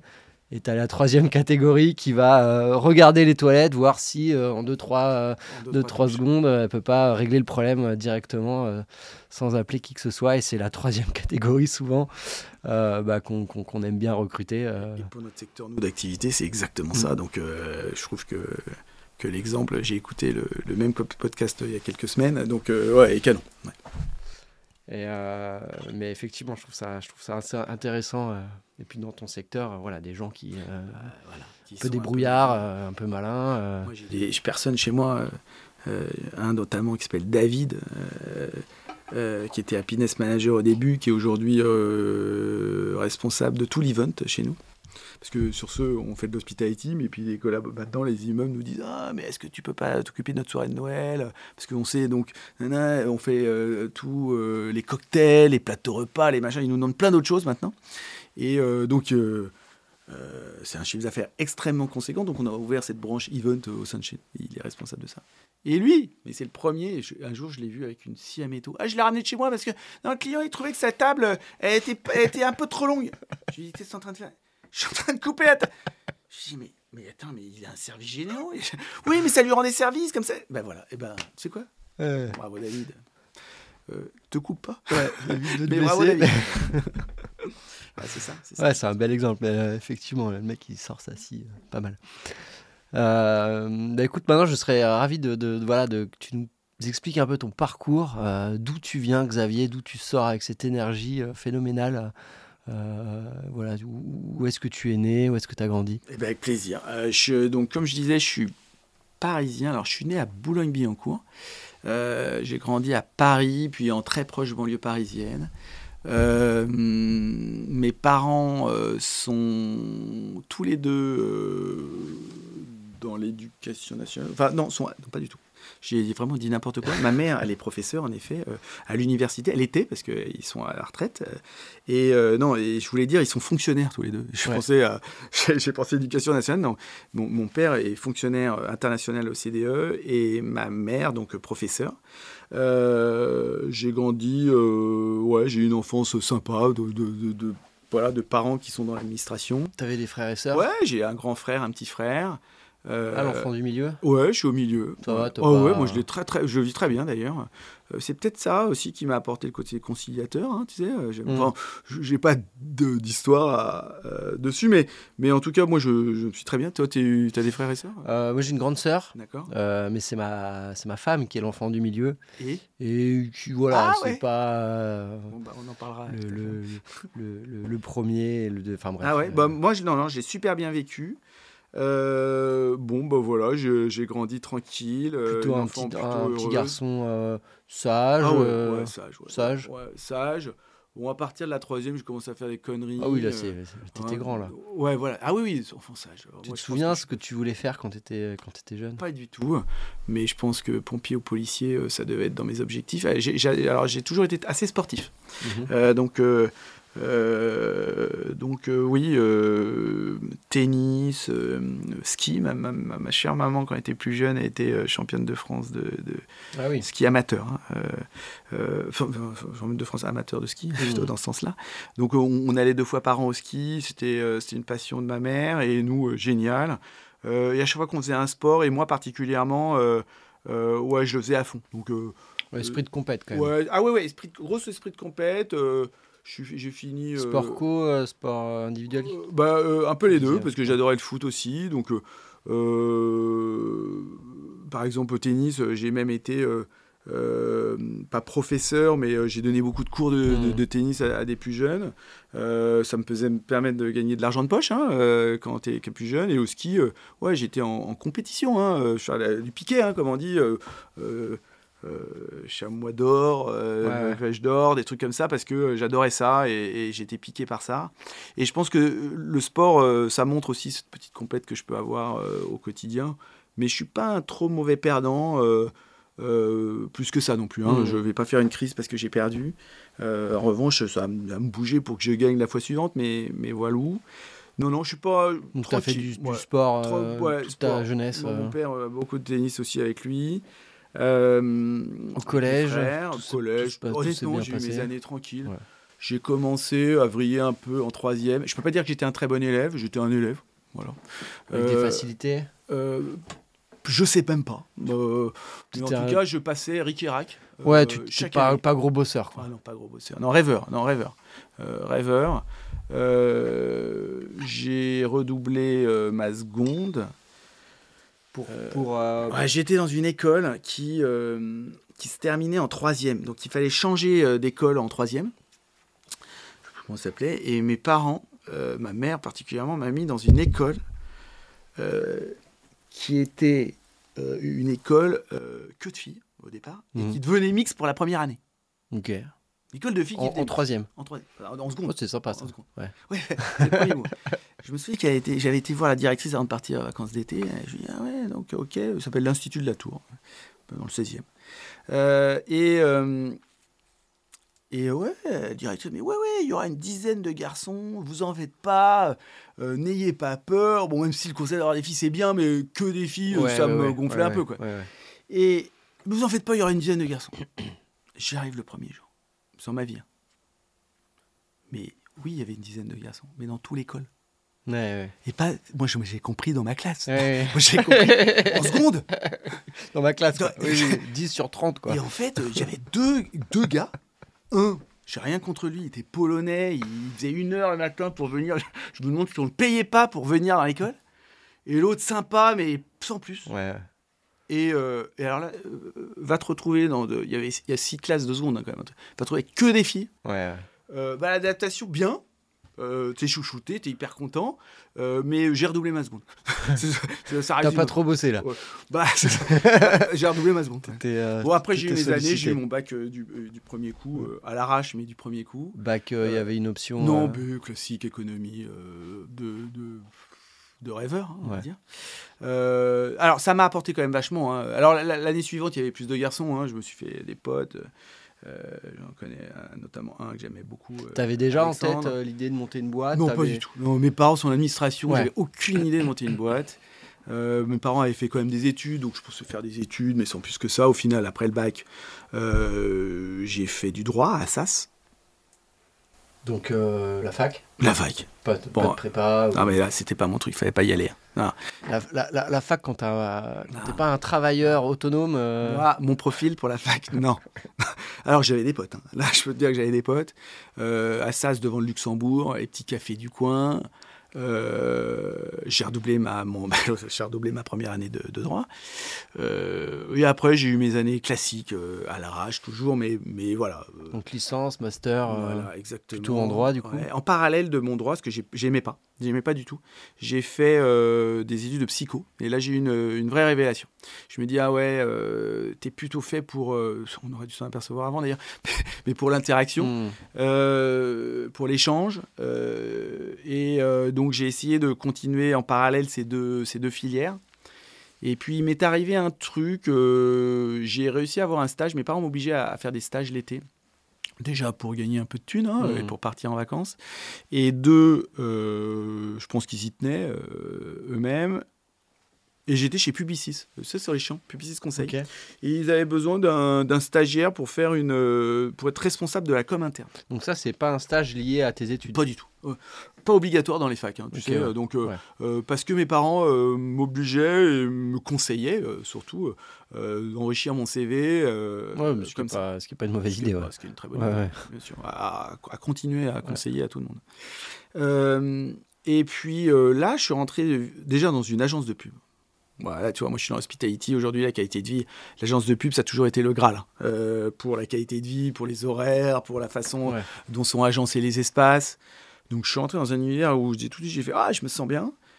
Responsable de la com interne, on m'a dit il faut qu'on lance un journal interne, on n'a rien chez nous. En gros, promène-toi dans tous les. Le, le brief, c'était euh, nos collaborateurs en ont marre chez Publicis de voir toutes les publicités que nous faisons en regardant la télé.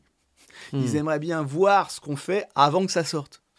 Fais-moi un journal interne et euh, balance-moi toutes les créas qu'on fait, etc. Mm. etc. Ce qui est pas sorti. euh, Ce qui est pas sorti. Bon, euh, c'était un stage de 2-3 mois, je l'ai fait. Et à la fin de ce stage, ils ont dit, mais attends, le journal a pas mal marché. Euh, on va embaucher une personne en CDI. Est-ce que tu veux l'être? Euh, Attends, là, je rentre en DES16 RH. Euh, là. Là, Enfin, en tout cas, c'était dans les procédures de recrutement pour, pour y rentrer. DESS, c'est niveau euh, bac, Bac plus plus 4. Ouais. Cinq, cinq. Cinq. Euh, plus j'étais au rattrapage de ma licence, de ma, de ma maîtrise, pardon. Donc, euh, parce qu'il me restait, tu sais, t'as des sessions, Mm. t'as mal fait, bon, euh, classique. Je dis, ah non, je vais pas pouvoir.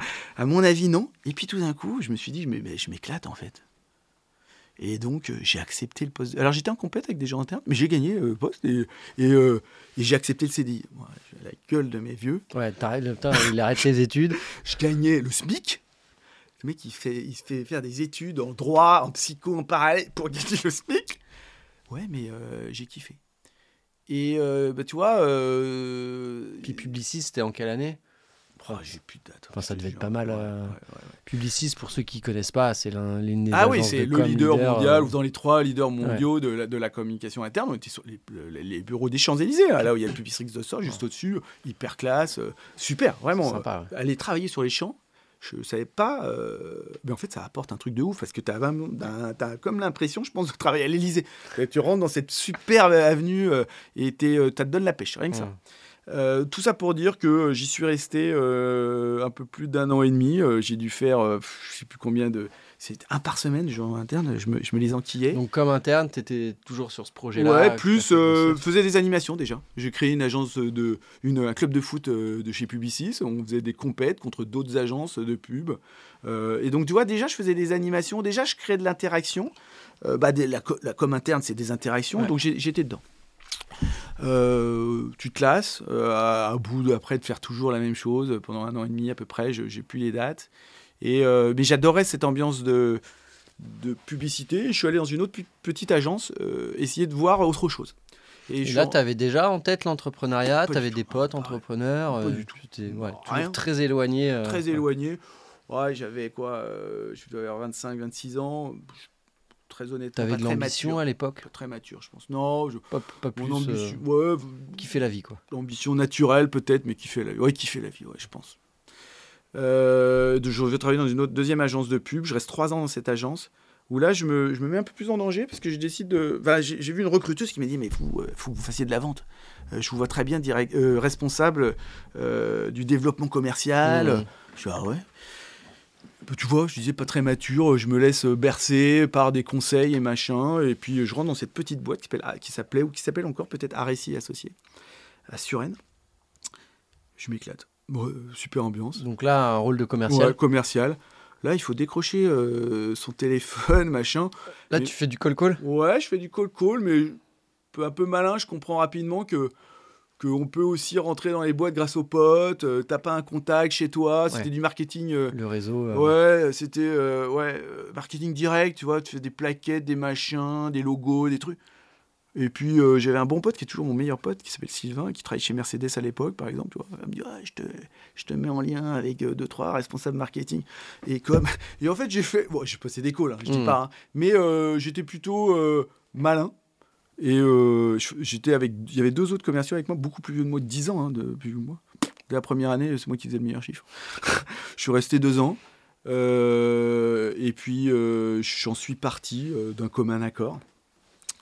Et là, je me suis trouvé un peu couillon. Je savais pas quoi faire. Je me suis dit, bon, je retourne en agence de pub. J'ai l'air d'être bien dedans. Là, t'es parti sans avoir de. Non, l'agence allait pas bien. L'agence allait pas bien pour être très transparent. Euh, et et euh, il avait, ils avaient besoin de, de faire une, des licenciements économiques. Mmh. Et les deux personnes qui étaient avec moi étaient beaucoup plus âgées que moi. Et alors, de façon déjà automatique, tu as des règles comme ça quand tu as des enfants, les derniers arrivés, les premiers sortis. Et puis, en plus de ça, euh, ils voyaient bien que je commençais moi-même euh, à, à- Je crois qu'ils m'avaient même pécho en train de, de refaire mon CV parce que Ouais. je l'avais imprimé. euh, et on m'avait pécho. Donc, ils voyaient bien que j'étais peut-être la personne à sortir. Et j'étais très bien. Mais sur ce. Euh, je savais pas quoi faire de ma life. Je commence à avoir de l'ambition. Là. Ça y est. Là, je, je me dis, bon, il faut que je parle bien anglais euh, si je veux avoir des vrais rôles dans la publicité. Là, t'as quoi T'as 28 Ouais, euh, c'est ça. C'est ça à peu près. Un peu d'expérience. Un peu euh, d'expérience, tu sais là où t'es euh, bon, tu Je connais ma bosse, je gagnais ma vie, pas trop mal, voilà, tranquille. Et là, je me suis dit, euh, bon, plus ou moins, je te la fais très courte. J'avais, on avait un bon pote qui s'appelait Geoffroy, qui s'appelle Geoffroy, Geoffroy de la Tournelle, euh, et qui euh, était assistant manager d'un magasin Vuitton à Londres. Et je me suis dit, bah, go, vas-y, fonce, euh, va dormir sur son canapé, euh, va faire une petite école d'anglais, euh, Hmm. pars à Londres, euh, t'as besoin de rien, t'as le chômage, vas-y, balance. Et je suis parti, j'ai pris mon sac à dos, je suis parti chez lui. Il, avait- il était pas mal placé dans Londres, il avait un 30 mètres carrés pourrave, je dormais sur le canapé. Il bossait lui comme un taré, mais il s'est vachement bien occupé de moi. Moi, j'avais des cours d'anglais tous les matins. Et puis, euh, dès le premier jour, en fait, le premier week-end, il m'a dit il faut que je te fasse connaître un truc de ouf. Je dis ah ouais, vas-y, c'est un bar, génial. Il m'emmène dans Notting, no- no- Notting Hill, euh, une rue qui s'appelle The Westbourne Grove. Et là, il y avait, il y avait euh, des immeubles, des tours d'immeubles, mais plutôt jolis, hein, Mm. euh, Notting Hill. Et il me dit, euh, mais ça a l'air d'être un immeuble. Il me dit, ouais, c'est un immeuble de bureau, mais regarde. On appuie sur la sonnerie et on rentre. Et là, tu avais un hall d'accueil, un hall énorme avec une très grande hauteur de plafond. C'était une agence, c'était un coworking flex office avec une image de Gorillaz en énorme, Mm. très tourné artiste. Et en fait, tu me crois ou tu me crois pas, c'était un immeuble de bureau qui avait un hall tellement génial, avec un resto et un bar dédié aux collaborateurs, l'intérieur. tellement cool, qu'il l'ouvrait le soir et le week-end aux gens du quartier, enfin aux gens qui voulaient. Ouais. Et ça en venait ce place to be. Je me suis assis, il n'y avait personne un dimanche après-midi, il y avait très peu de monde. Il m'a dit, Qu'est-ce que- je, me dis, je reviens. Je me suis levé, j'ai été voir le manager, je lui ai dit, euh, Do you need some staff Il me dit, ouais, démarre la semaine prochaine. J'étais hyper content, j'étais dans The Place to Be de Notting Hill, dans un bar qui était prisé le week-end où tu rentres, tu sais, sur liste, quoi Mm. blindé. Bon, euh, l'histoire, c'est quand même que j'avais oublié de lui demander ce que c'était. Moi, j'étais persuadé que j'étais serveur. Ah oui, oui, est-ce que vous avez besoin d'un boulot? Oui, euh, tu te pointes lundi, Voilà, mais tu sais pas ce que tu vas faire. Je me suis trouvé à la plonge. Bah. Le mec, il a quasiment 30 ans. Enfin, il a moins de 30 ans, il a 28 Ouais, ans. ouais. Et là, il se dit oh, J'ai quand même un peu de bagage, je, je suis en train de laver des verres. Je me suis dit bah, Tu sais quoi T'es dans The Place to Be. Tes potes, ils étaient ouf. Mes Mm. potes, c'était ouf que je travaillais dans ce, dans ce truc. Je les ai rentrés d'ailleurs. Bon, rapidement, il a vu que je pense que j'avais un petit cerveau et que je pouvais avancer. Ouais, t'as pas rechigné, t'as fait la plonge. ah, j'ai fait la plonge plusieurs temps. semaines. Ah ouais, plonge, plonge, plonge. Et puis la plonge, attends, tu vas quand même chercher les verres sales euh, dans le dans, euh, dans le petit Dans le bar, resto. ouais. euh, peux croiser, Il y avait voilà. de la zik, il y avait des DJ et tout. Donc au final, je bougeais un peu, quoi. Mais j'étais vraiment la plonge. Mm. Euh, il m'a fait passer serveur. Et puis, euh, et puis surtout, euh, j'ai analysé. Je dis, attends, c'est quoi ce truc? En fait, dans la semaine, c'est un immeuble de bureau. Et ce bar, cet espace avec des baby-foot, des machins, Mm. ce qu'on vend aujourd'hui avec Good Day, euh, c'est dédié pour les collaborateurs, ils se sentent super bien. Et le le- l'immeuble est tellement ouf qu'il l'ouvre le week-end. Mm, mm, mm. Et t'imagines l'image de marque C'est aujourd'hui.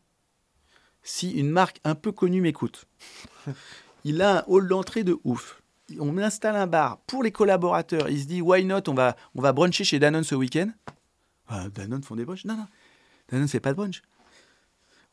On va, parce qu'ils nous, ils ouvrent les Hmm. portes pour des Happy Few euh, sur liste. Attends, c'est sur liste, hein, sécurité. Hein. Alors là, c'est pas Danone, j'ai pris un exemple, Ouais, on est bien ouais, d'accord. ouais. Mais t'imagines l'image de marque pour l'immeuble voilà. Après, il y a les services de sécurité, les machins et tout. Ça, ça me fait un peu penser à, hum, au, au resto La Felicita à Station F. Mais, ah ben oui. Eh ben, tu peux y aller le week-end? Ouais. Eh ben, ben, Ouais. c'est ça. Eh ben voilà. Eh ben, Mais effectivement, euh, à part ça, j'en vois pas d'autres. euh. eh ben, moi aussi. Bah, alors, alors, dans les pays anglo-saxons, un petit peu. Et je me suis dit, bon, je suis devenu assistant manager aussi. Le mec, il me fait grandir. Ouais, il était plutôt sympa. Bon, alors, assistant manager le matin, c'était pas non plus euh, bip bip parce que euh, sur ce, euh, il y avait moins de fun, mais je faisais les extras le, le week-end. Euh, et un jour, je me suis dit, Ah, il faut que je rentre, ça y est, c'est bon, c'est ça qu'il faut faire. Mais attends, la com interne, c'est has-been. Euh, au lieu de faire des journées internes, eux, en fait, cet argent, ils le mettent dans l'ambiance dans l'immeuble. Hmm. Tout est né de là, vieux. Tout est né de là. Je reviens à Paname. T'es resté combien de temps? Un an. Je reviens avec mon sac à dos. Oh, je faisais des allers-retours avec Paname parce que à Paris, Paris-Londres, c'est assez facile d'y Mhm. aller. Euh, euh, J'ai un pote, un bon pote, Michael euh, Lejar, qui crée son, son club, club Agora, Agora Club. À ce même moment, je l'aidais un petit peu. mais, je- mais je rentre en me disant, mais c'est ça qu'il faut que je fasse. Donc là, tu rentres avec une idée de boîte.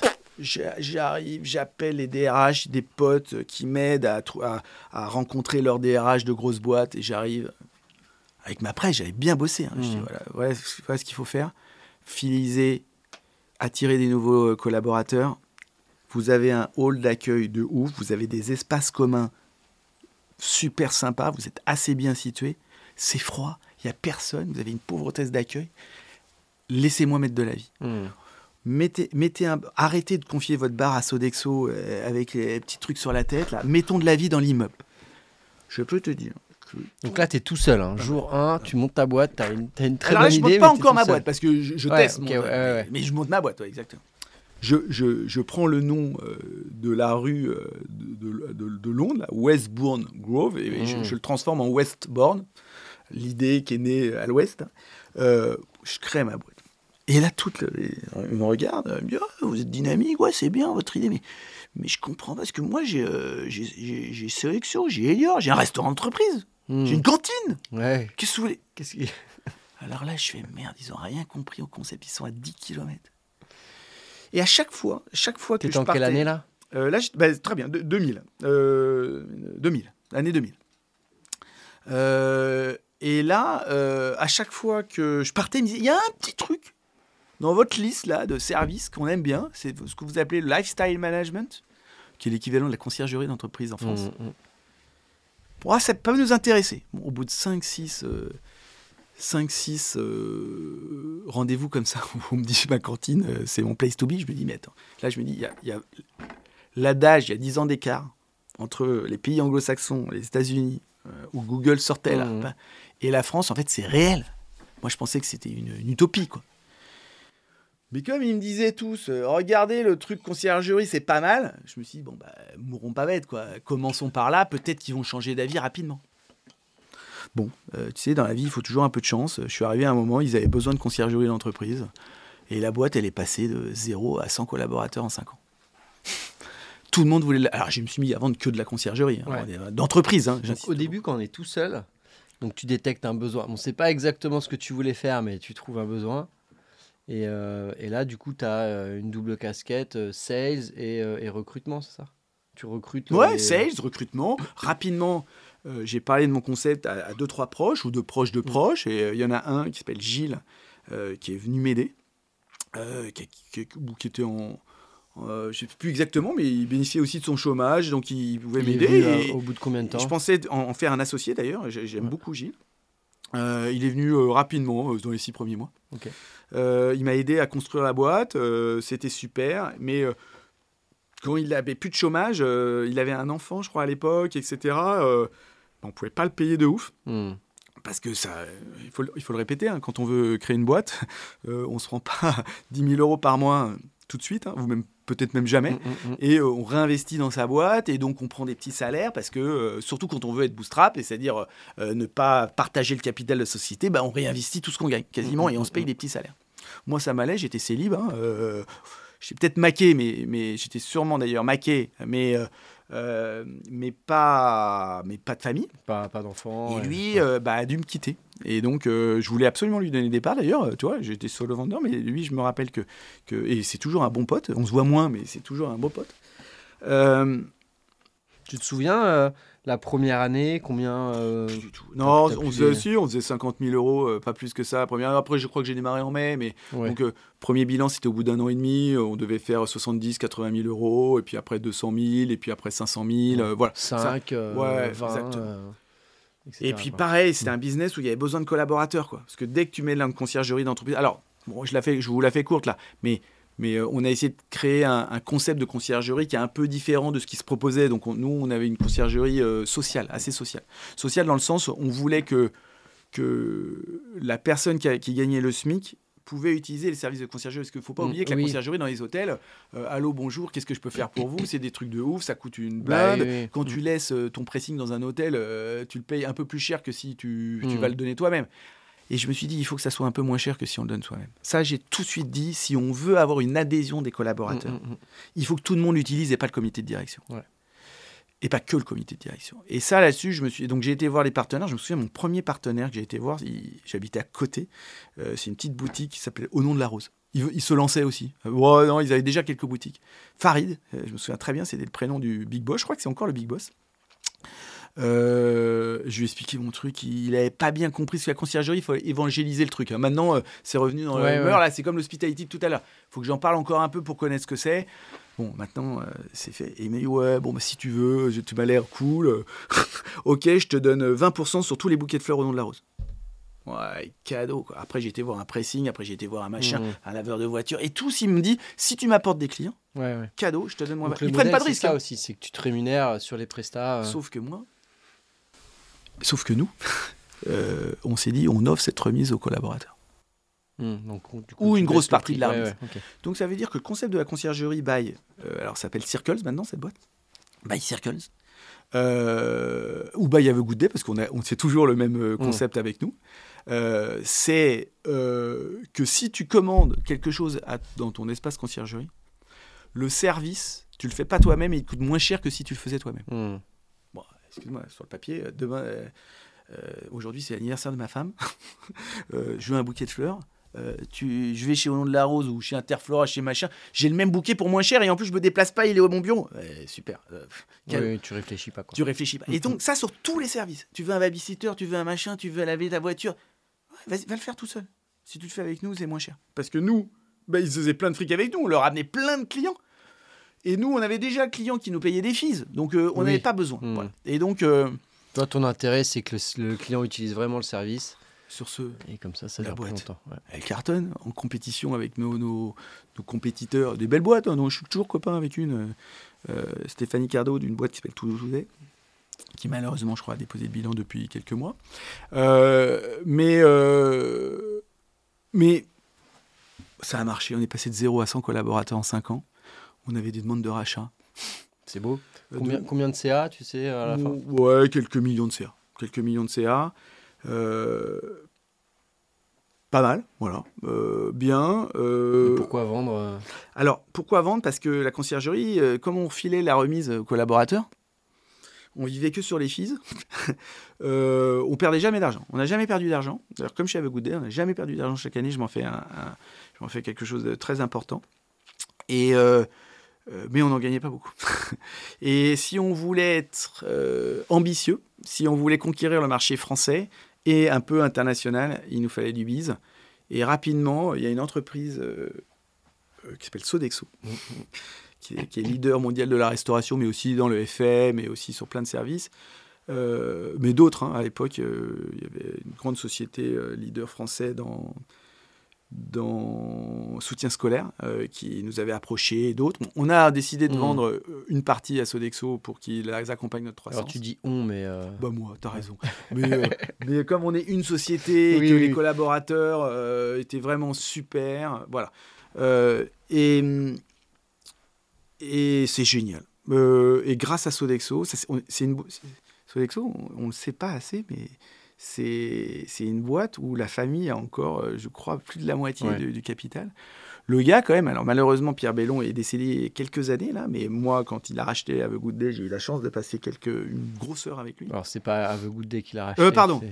Quand, il a racheté Circle, excuse- excuse-moi, euh, t'as mille fois raison. Euh, j'ai passé une grosse heure. Le mec, euh, il a créé sa boîte. Euh, et quand je l'ai rencontré, il avait peut-être 75 ans. Il avait 400 000 collaborateurs.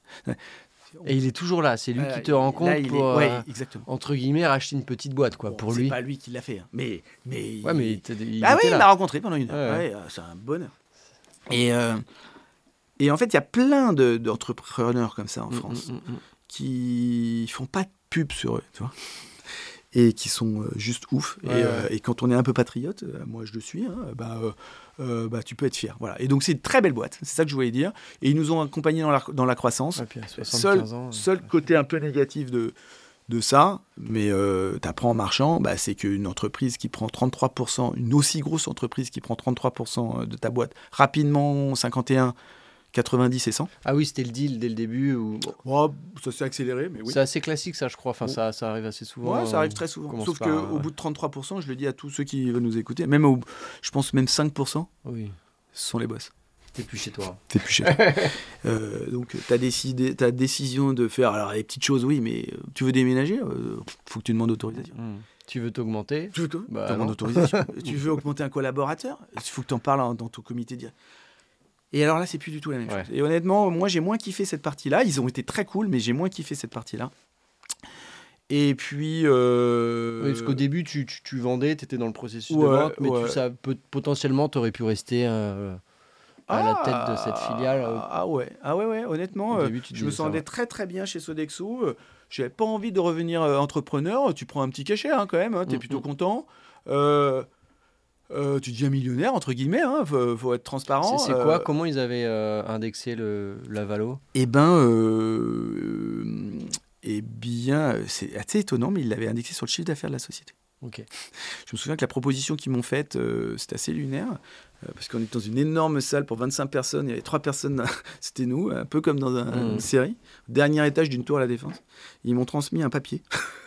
Je regarde un papier comme ça. La term sheet Euh, hein ouais. Ouais. Euh, et pour, pour- non, enfin, qui était plié en deux pour regarder le montant euh, qu'ils me proposaient pour ah oui. ah oui, oui, genre. euh, Euh, et, et je m'étais donné un prix dans ma tête. Et c'était quoi? C'est genre un multiple Ouais, un, multiple, cinq, euh, exactement. Ah, ah ouais, exactement. Un multiple de ton chiffre d'affaires, plutôt proche de 5. Ok. Alors attention, parce que comme ils sont venus, on a démarré les discussions très tôt, euh, parce que je t'ai donné Mhm. 3 millions d'euros de chiffre d'affaires, donc ils, ont, ils sont arrivés beaucoup plus tôt euh, dans la discussion Ouais, ouais. et ça a mis du temps à aboutir, euh, tout ça, donc euh, un multiple du chiffre d'affaires. Et qui est réévalué tous les ans, puisque la vente, elle peut se faire en trois ans. Non Et, et alors avec oui, bah c'est du- c'est prévu, hein, Ouais, voilà, c'est ça. prévu. Alors le, pour le coup, euh, la vente des- de- de- du reste des parts, c'était sur les bids, d'accord, Mm. Euh, avec des objectifs bien précis. Alors, rien la que ça, rentabilité. euh, ouais. moi, tu me parles d'objectifs, ça me, ça me, ça me tend. Ça Alors que si j'ai pas d'objectif, je peux les exposer. Donc, euh, Ouais. bon, c'est pas pour ça qu'on les a pas qu'on les a pas fait, hein, mais euh, euh, en, tout, en tout cas, ce que je retiens, c'est qu'ils m'ont formé. J'ai eu la plus belle formation. Euh, ils m'ont formé. fait combien de temps avec eux? Euh, on est, je suis resté entre euh, un peu plus de deux ans et demi, trois ans, je pense, ouais, proche de trois ans. ouais. C'est quoi que tu as en tête justement que avec le recul potentiellement tu faisais mal ou moins bien ou, tu n'avais peut-être même pas idée et que Ah bah, je, sais, hein, parce que euh, tout de suite chez Have a Good Day, euh, j'ai employé les méthodes que Sodexo m'avait appris. hein. Euh, quand je suis arrivé, j'étais j'étais euh, patron, responsable, directeur, et je m'occupais de tout. je déléguais, j'avais une DRH quand tu as 100 collaborateurs, j'avais une personne au marketing, j'avais des petites choses comme ça, mais j'avais pas de leader, j'avais pas vraiment de numéro 2. J'avais plein de collaborateurs, hein, euh, je pense, euh, qui, qui m'accompagnaient au quotidien. Je peux pas, je vais pas te dire de nom parce que Oui, oui. j'en ai tellement. Euh, mais je vais quand même dire Cécile, Patrick, et, etc. Et, et en fait, dépense de l'argent, mets-toi des, des numéros 2, numéro 3, vas-y, dépense de l'argent. Ah, mais dépenser de l'argent, je vais faire moins des bidas, je vais faire machin. Oui, mais en fait, c'est la meilleure chose. Ça, c'est un enseignement. Ah, de prendre des personnes clés. euh, Prends des personnes clés. Nous, moi, ils m'ont amené des personnes clés euh, de chez Sodexo. Euh, je pense notamment à Clément Saint-Olive, qui est une personne brillante, bah, qui est maintenant entrepreneur. hein. Il fait à la tête d'une très belle boîte, qui était chez eux, un ancien d'HEC, qui avait fait 2-3 ans chez eux. Ils me l'ont mis depuis quand il est arrivé. ah mais je partageais. ouais, on a fait grandir la boîte encore plus ensemble. C'est vraiment génial. Euh, et donc, moi, quand je suis arrivé chez Have a Good Day, rapidement, je me suis mis un comité de direction. Dès que j'avais de l'argent, euh, ben, on a des gros salaires chez Have a Good Day. Enfin, des gros, je sais pas. En tout cas, euh, plus de, plus, plus, plus de 100 000 euros. de- on a 4 personnes à plus de 100, quoi. Enfin, bon, en gros, quoi, je- de mémoire. Aujourd'hui, et donc, ça, je l'ai pris euh, parce qu'en fait, tu dépenses de l'argent, mais ils te les ramènent, ces gens. Ils te les ramènent en expérience, en, Ça, fiabilité, euh, tes sociétés, tes clients ressentent que, que tu es épaulé. quoi. Oui, puis tes process, etc. C'est intéressant ce que tu dis, parce que quand on est bootstrap, enfin, c'est peut-être Ouais, mon ressenti, euh, vu qu'on a l'habitude de faire euh, voilà, avec euh, des bouts de ficelle pour monter la boîte, parce qu'on n'a on n'a pas l'habitude d'avoir des fonds et, et les moyens de ses ambitions, enfin, en tout cas, les, les- de gros moyens financiers. on peut effectivement hésiter à payer des personnes chères. Et, euh, et- et effectivement, du coup, tu dis que l'enseignement, c'est dès Ah qu'on ouais. peut ne Ah pas hésiter. Faites-vous ça... entourer, euh, payez les personnes. Évidemment, vous ne mettez pas en risque pour les payer, mais Mm, mm. euh, entourez-vous de personnes plus fortes que vous. Alors, pas moi qui le dis, tout le monde le dit. Je l'ai entendu encore Simon Sini qui le disait il n'y a pas longtemps. En- moi, je, je- entourez-vous de personnes au minima aussi bons que vous Mm. et mieux que vous sur certains domaines d'activité. Alors ça, c'est la première chose que j'ai fait chez Have a Good Day. Et grâce à ça, c'est grâce à ça aujourd'hui Mm. euh, que qu'on en est là. On a vraiment des, des personnes top. Alors chez Circles à l'époque, ils m'ont amené ces personnes-là. Mais alors, ça m'a moyen fait plaisir. Parce que quand tu as 33%, tu as, 70% de ta boîte ou même 50% et qui t'imposent. Mm. Oui, tu les gars choisis pas. Qui, alors, mais, alors, déjà, tu les choisis pas. Et en plus, euh, toi, tu as un EBITDA à faire. Enfin, tu as, un chiffre à faire Ouais, et ton multiple de l'EBITDA. Et tu vois ton chiffre? Mais en fait, que tu le feras jamais. Donc la Ouais. première année, on a perdu de l'argent. Deuxième année, moi j'étais là, mais attends, je- faut- j'ai en trois ans, j'ai ça à faire. niquer, non Tu- Mais, mais- mais c'est ex- mais d'ailleurs, mais je pense qu'ils veulent te niquer. je le pense. Alors, eux, ils disent Non, mais ça va te faire développer ta boîte. Enfin, ça va te faire développer ma boîte, mais, mais mes parts, là, elles valent euh, rien. Bah oui. Zéro. Ça, faites gaffe, les gars. Euh, Oui, euh, puis c'est des investissements, c'est du temps. Ah, mais- Généralement, ça prend quand même plusieurs mois avant que ces gens-là aient de l'impact. Moi, j'étais un junior. Ouais, ouais. Ils m'ont. euh, ils- Alors, je dis pas qu'ils m'ont eu parce qu'ils m'ont tellement appris, ils m'ont tellement donné. J'ai j'ai fait des choses que j'aurais jamais faites et j'aurais appris tellement de choses sans eux. Mais tu as bien compris que c'est ma première partie départ qui m'a fait gagner de l'argent. Mmh, ouais. Deuxième partie, ils étaient en invest. en invest, ils voyaient le truc à 10 ans. Alors, et attendez, euh, m'a- j'étais censé rester 10 ans hein, et valoir. Mais euh, moi, euh, voilà, cette façon de faire a fait que euh, il y a un truc qui m'a réveillé, c'est que la conciergerie, il était un peu en haut de sa courbe. Quoi. On Mmh. commençait à être dans un océan un peu rouge alors qu'on était euh, dans du bleu pendant très très longtemps. Et je me suis dit, euh, à ce moment-là, à un moment donné, au bout d'un an et demi, je me suis dit, euh, c'est le moment de ressortir. euh. T'as accéléré le process ou c'était prévu euh? Ouais, non, en fait, j'y pensais même plus. Hmm. Je pensais même plus à mon premier projet. hein. Plus. Puis à un moment, je me suis dit, mais en fait, euh, on est dedans, quoi. Ça y est, 10 ans après, en fait, 7, 8 ans après, en fait. En fait, ça y est, la France est prête. Et je me suis dit, euh, eh ben, fonce. J'ai essayé de le faire chez Sodexo, en étant salarié de chez eux. Je leur ai proposé le Oui, parce projet. que vous aviez un pied dedans. Donc, Ouais. euh, ouais. Mais, et je me sentais bien, c'était pour dire que c'est une belle boîte. Euh, Il y a des gens qui m'ont aidé à le mettre en place. Euh, J'ai eu dernièrement au téléphone Eric Texier chez eux. Euh, mais Sodexo, c'est un paquebot. Mais en fait, quand tu veux faire bouger un paquebot, Mmh. ces grosses entreprises en règle Mmh. ce sont des paquebots. Va faire bouger un paquebot un peu sur la gauche, euh, ça met une plombe. Ouais. Attendre 9 mois, 6 mois, 9 mois des décisions, alors que quand tu es à la tête de ta boîte, en à gauche, en à gauche bah, c'est pas du tout la même chose. Et donc là, je me suis dit, euh, je- quand- enfin, en attendant tout ça, je me suis dit, euh, je vais en chier. Tu vas pas être très heureux. Euh, Vas-y, euh, vends la totale. Voilà. Ok, ouais. Donc j'ai beaucoup moins bien vendu euh, les- les- Mm, le mm, reste mm. de mes parts. Bon, j'ai négocié, hein, et puis ils ont été très clean. Euh, mais, mais je suis parti. Oui, tu regrettes pas. Non, alors pas du tout. Non, non, pas du- En plus, je suis pas quelqu'un qui, qui regarde vers le passé en règle générale, donc pas du tout. Et puis, euh, je me suis pris un, un peu de temps pour moi, une année. Bon, j'avais une clause de non-concurrence. Ouais, pendant un an, t'as pas trop le droit de refaire une activité euh, comparable. Ah, bon, il te la paye, hein, ton année, hein, mais, euh, mais euh, t'as pas trop le droit, donc bah, tu, tu travailles ton projet. Ouais. J'ai débarqué une personne de chez Circle qui s'appelait Bertrand pour le prendre avec moi pour travailler le. Bertrand Tali, je dis, hein, si jamais, super gars, qui est parti vivre à Bordeaux entre temps, qui m'a aidé à développer le projet. Mmh. euh, en stand-by, en attendant. Et puis dès que la clause s'est arrêtée, dès que le marché, parce que il- le marché de l'hospitality, n'existait pas. hein. donc euh, dès que je sentais, et les, et je te dis, les premiers clients, c'était le coworking, Nextdoor qui est devenu Wojo. Ils m'ont donné euh, mon premier client. Bah là, tu fais tout. tu es là-bas de, beau client, ouais. T'es là-bas de 8h à 22h, euh, tu bosses comme un taré, euh, tu relèves tes manches, hein, comme tu fais, mais c'est un nouveau projet, donc euh, t'as- T'as bossé Ouais. sur place ah euh, ouais, mais c'était moi le réceptionniste, c'était moi le barman, c'était moi tout. Et ce qui est dra- trop drôle, mais comme tout entrepreneur, euh, parfois euh, j'avais des, di- des rendez-vous avec des directeurs de foncières qui Hmm. pesaient des milliards. Mais le matin, j'étais en train de faire des cafés. mmh. Bonjour, vous allez bien? Ouais, tu vas passer une bonne journée? Ouais, bien sûr, bienvenue. Alors, vous participez à l'animation yoga la semaine prochaine. Je mettais de la vie, moi, dans Ouais. Bon, après, quand tu crois à ton truc, tu le vis de Mais c'est bien parce que t'as- t- sur cette deuxième expérience, tu avais les moyens Bah ouais, euh, t'as d'embaucher euh, Euh, ouais, entre guillemets des petites mains dès le début. Mais, euh, mais non, t'as pas fait ce choix. Bah non, t'es, non, euh, euh, je pense qu'il faut apprendre le ouais. métier from scratch, et puis il faut y aller, puis il faut voir si tes idées sont les bonnes, et puis moi j'avais envie de mettre les mains dans le cambouis, c'est mon truc. Euh, et euh, bon, à partir du moment où t'en donnes deux, on t'en donne trois, on t'en donne quatre, tout ça. Bon, après, on va être très franc, euh, je déléguais, hein.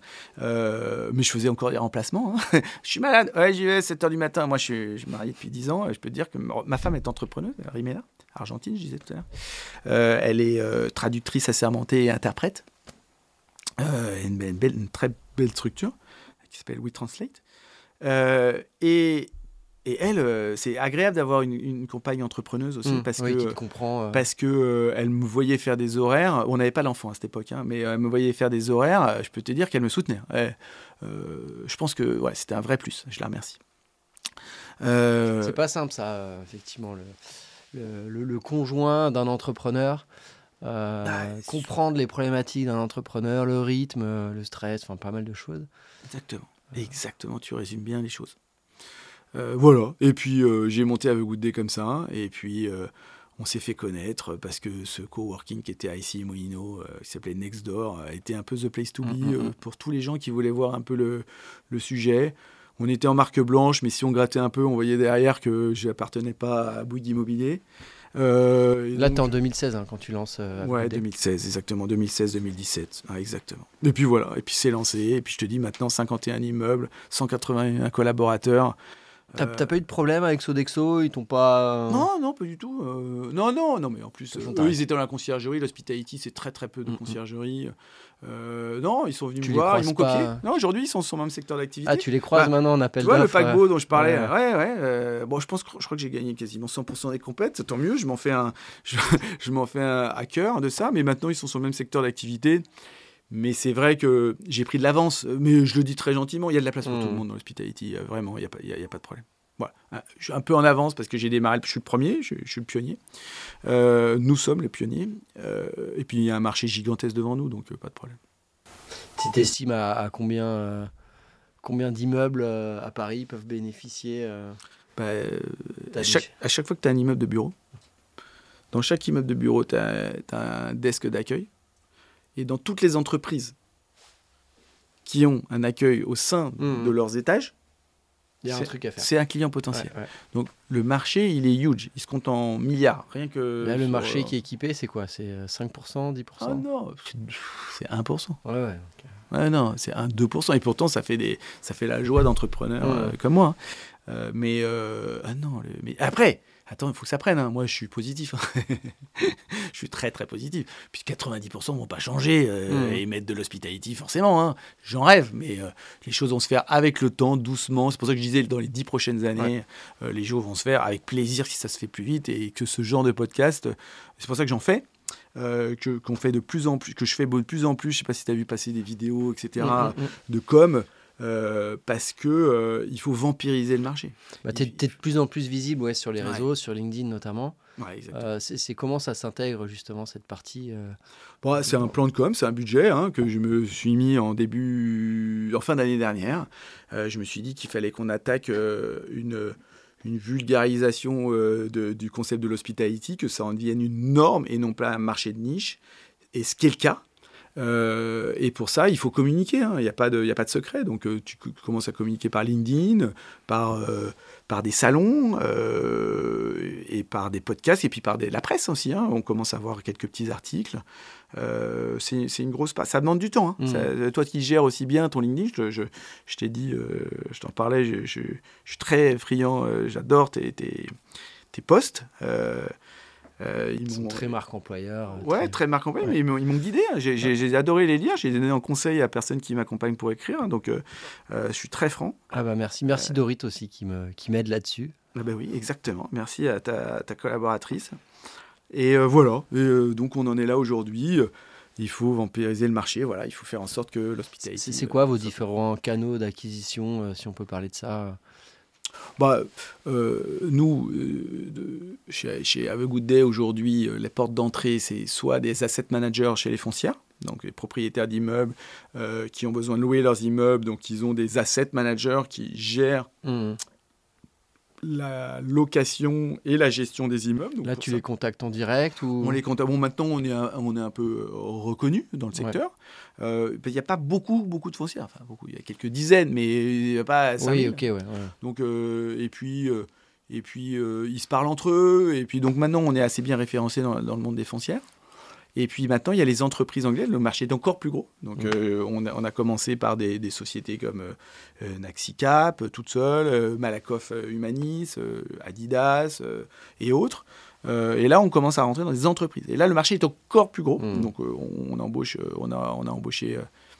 Euh, euh, Suzanne, qui est une, directrice du développement sur ce pôle-là. Et puis on développe aussi la partie digitale, euh, avec de l'accueil digital. Parce qu'il y a des entreprises qui se disent, ouais, mais de plus en plus, est-ce qu'on a besoin de quelqu'un jusqu'à 19h ou 20h bah non, pas forcément, tu as peu de clients là, donc tu peux, Mhm. euh, on a des bornes interactives euh, qui permettent de faire le job, ça leur fait économiser de l'argent et puis euh, le résultat est vraiment bon parce qu'aujourd'hui le digital, c'est, on fait du figital comme on dit, hein, donc il Ouais, faut ouais. mélanger les deux. mix Voilà, et digital. ouais.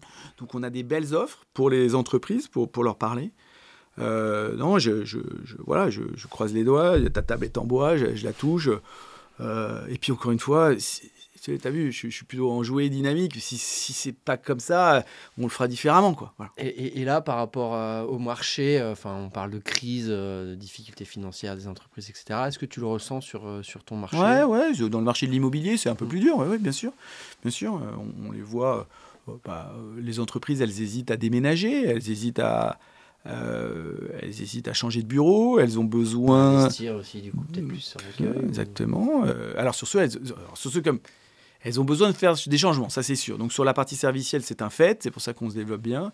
Euh, dans le marché plus global de l'immobilier, je, pense que les entreprises, elles ont besoin, euh, et les immeubles de bureaux, elles ont besoin d'être plus sexy pour, pour, mm. pour attirer euh, des locataires. Moi j'ai, moi, j'ai une anecdote, j'ai déjà un, client l'autre jour, euh, c'est un client pour, un immeuble à Lyon. Euh, j'étais chez lui euh, pour un immeuble à Lyon il a un coup de fil. Il me dit ah, Je peux le prendre, c'est un directeur d'asile. Je dois prendre, c'est un rendez-vous de demain pour un immeuble qui est à Paris, à Saint-Denis, cette fois-ci. Et, il met sur, un, sur, haut-parleur. Il me dit Je, prends. Ah oui, bien sûr. Bah, vous êtes chez vous. et mais, ah, bonjour, vous allez bien Toujours d'accord pour le rendez-vous de demain sur l'immeuble de Saint-Denis Et le client lui disait alors, j'avais juste une question avant notre rendez-vous. Est-ce que sur cet immeuble, vous avez de l'hospitality ou est-ce que vous avez, de vous avez un accueil classique? Il me regarde, il croyait que j'avais télécommandé le, le côté. Il me dit Ah non, sur cet immeuble de Saint-Denis, c'est de l'accueil classique. Ah Alors, si ça ne vous dérange pas, on ne va pas le visiter. Euh, parce qu'on voudrait justement penser à nos collaborateurs avec une upgradation des services, etc. Donc, est-ce que vous avez d'autres immeubles à nous présenter? Parce que celui-là, on ne va pas le visiter. Il a raccroché. Devant toi. Devant moi. Bah, moi, j'étais plutôt content. Mais en fait, c'est ça. C'est qu'aujourd'hui, ceux qui veulent louer, soit tu demandes à ta foncière de t'occuper de ce service-là, de toute façon, mmh. tu es obligé de le faire en interne. Donc eux, ça leur coûte un peu moins cher de le mettre dans les charges, de le partager en multilocataire. Euh, donc euh, rentrer par le biais de la foncière, pour nous, c'est super. Des immeubles de bureau, c'est super. et en direct lorsque le collaborateur le peut. Enfin, par le collaborateur, l'immeuble peut. Donc nous, on rentre par des assets foncières. Et sinon, c'est des directeurs d'aménagement euh, travail, comme je disais, services généraux, aménagement de travail, DRH et bien souvent le directeur général. Quoi. à un moment donné, mmh. euh, euh, c'est toi qui impulse, euh, la qualité de vie, l'atmosphère de ton, de ton entreprise. Si tu as un, dirigeant qui fait la gueule tous les jours, qui gueule sur tout le monde et qui est un peu old-fashion, tu lui dis il y a un tournoi de ping-pong, il va tuer tout le monde. Mmh. Bah, il faut qu'à un moment donné, tous ces gens, ils s'ouvrent. Quoi, et, ils se détendent. et ils se détendent. Il faut qu'ils lisent beaucoup, de plus en plus d'articles sur le sujet. Et, c'est mon job pour moi et pour mes confrères, et, eux font la même chose pour eux et, pour nous euh, en parallèle. Voilà à peu près. C'est quoi ta vision du coup du futur, euh, futur of work euh, Comment tu vois les choses évoluer je, Les tendances? Bah, La tendance est une tendance un peu anglo-saxonne. Hein, euh, aussi, français, aussi français que je sois. C'est pour ça que nous, enfin, quand on a créé le truc, je me suis beaucoup rapproché de l'hôtellerie parce que l'hôtellerie, c'est la France. Hmm. Enfin, en tout cas, le French Hospitality, il est connu à travers le monde. Quoi. Donc, euh, je voulais baser, euh, non pas sur Google la façon de faire, mais plutôt, plutôt sur un savoir-faire, une élégance un peu française. Hmm. Donc, ça, c'était l'élément premier. Encore une fois, ça peut être bip bip. Mama Shelter, plus humble mais bien comme du Ibis, comme euh, du Grand Palace. À hmm. nous de nous adapter euh, aux clients. Euh, bah, moi, mon ressenti, c'est que c'est que cette atmosphère, cette ambiance un peu californienne, new-yorkaise, londonienne, sur les services, sur les after-work, sur le besoin d'animer l'entreprise et de plus dire je vous offre un travail, mais je vous offre un travail avec une vie qui est agréable autour de ce travail, va obligatoirement se développer. Enfin, et, si ça se fait pas, j'en serais triste parce que c'est la vie. On, hmm.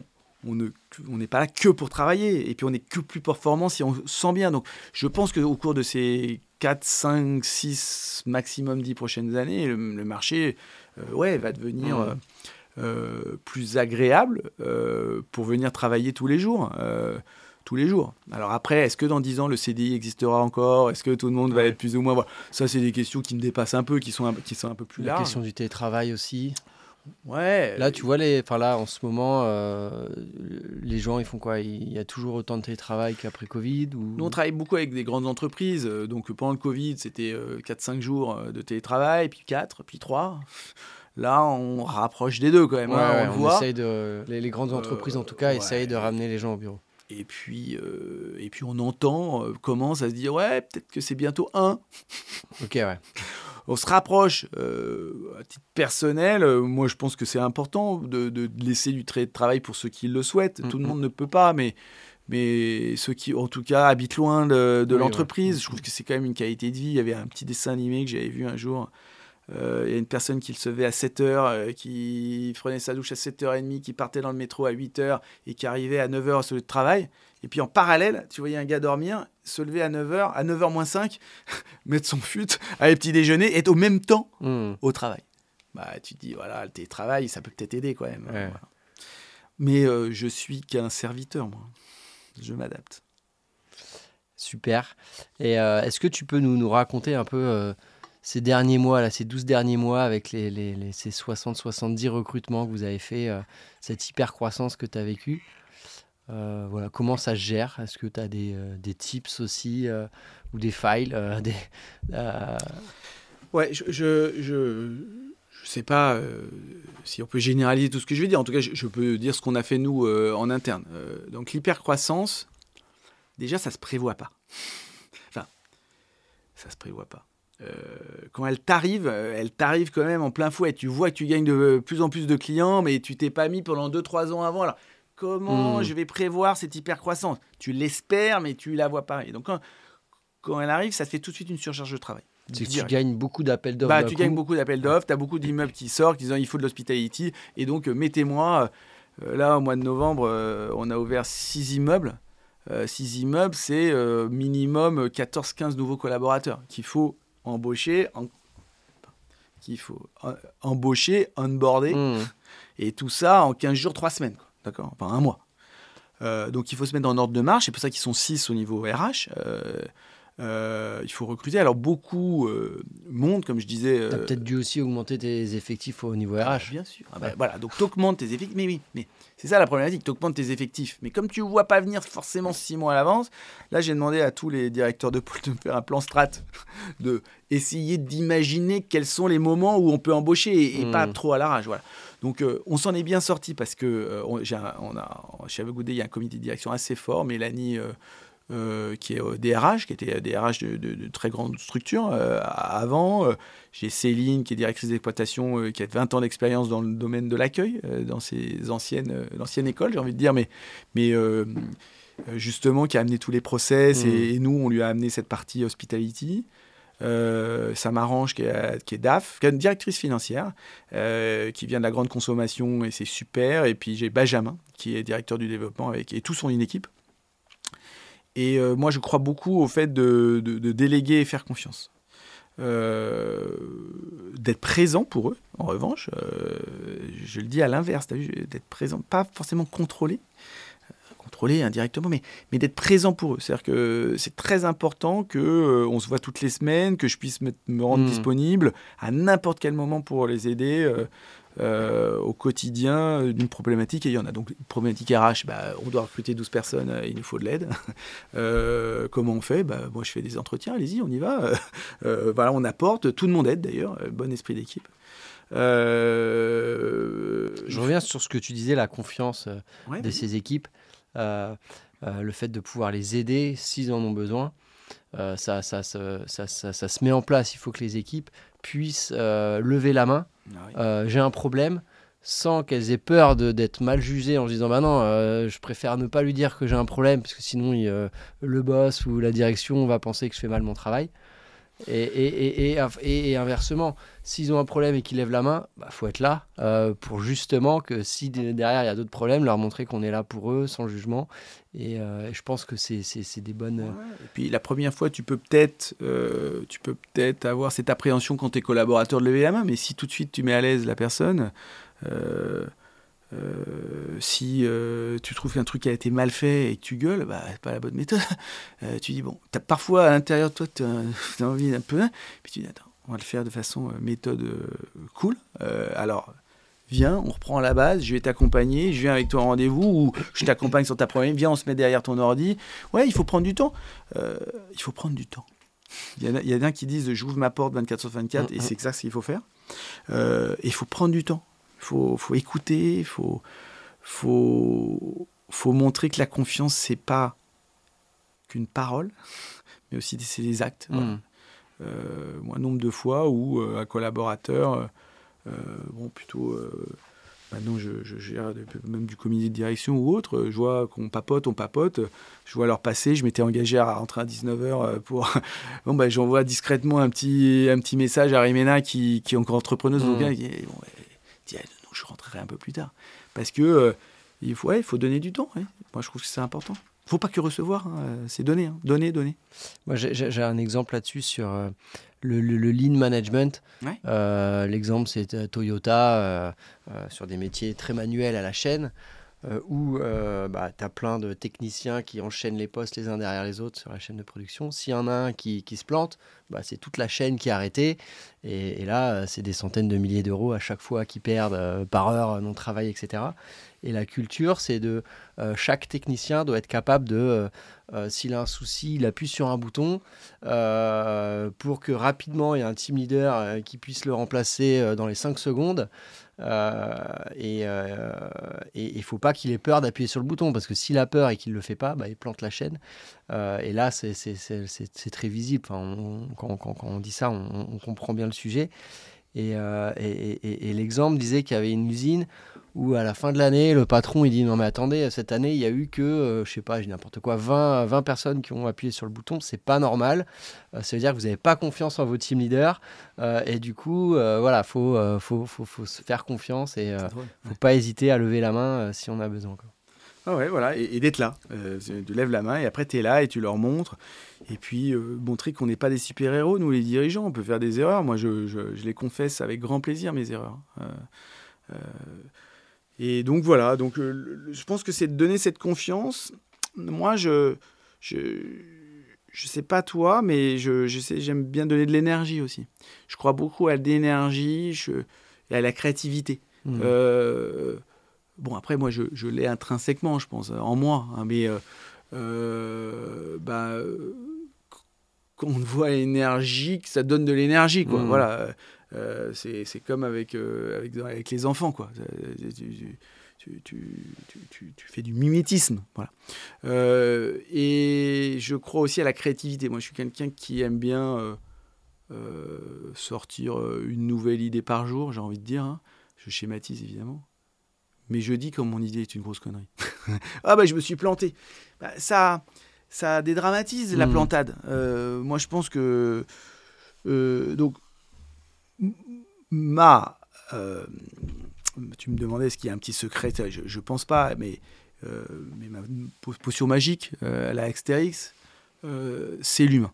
Voilà. Donc je pense que si, si les collaborateurs sont contents de venir travailler parce que tu leur donnes, enfin tu les écoutes et mmh. tu essaies de leur apporter des choses, il y en a qui adorent le télétravail, tu leur dis vas-y, je te fais confiance, combien tu as besoin de jours? Deux, trois jours Trois, trois jours? Ok, trois. Toi, deux jours Ok, toi, deux jours. Toi, zéro? Eh ben, Viens tous les jours. Euh, ah, tu as une problématique avec tes enfants Ok, vas-y. Euh, non, mais sois pas gêné. Euh, Dis-moi, c'est quoi Puis family first. Donc, vas-y, viens pas. De toute façon, on n'est pas des chirurgiens. on, ne va pas sauver la vie d'une personne. Mm. On va lui rendre service. Donc, au pire, il est super déçu. Et au mieux, on va lui expliquer pourquoi il est déçu. C'est parce que, voilà, c'est de l'humain. Donc, déjà, désacraliser ce qu'on fait, humaniser ce qu'on fait et puis être sincère. Voilà. Donc, euh, euh, euh, mais avec sincérité.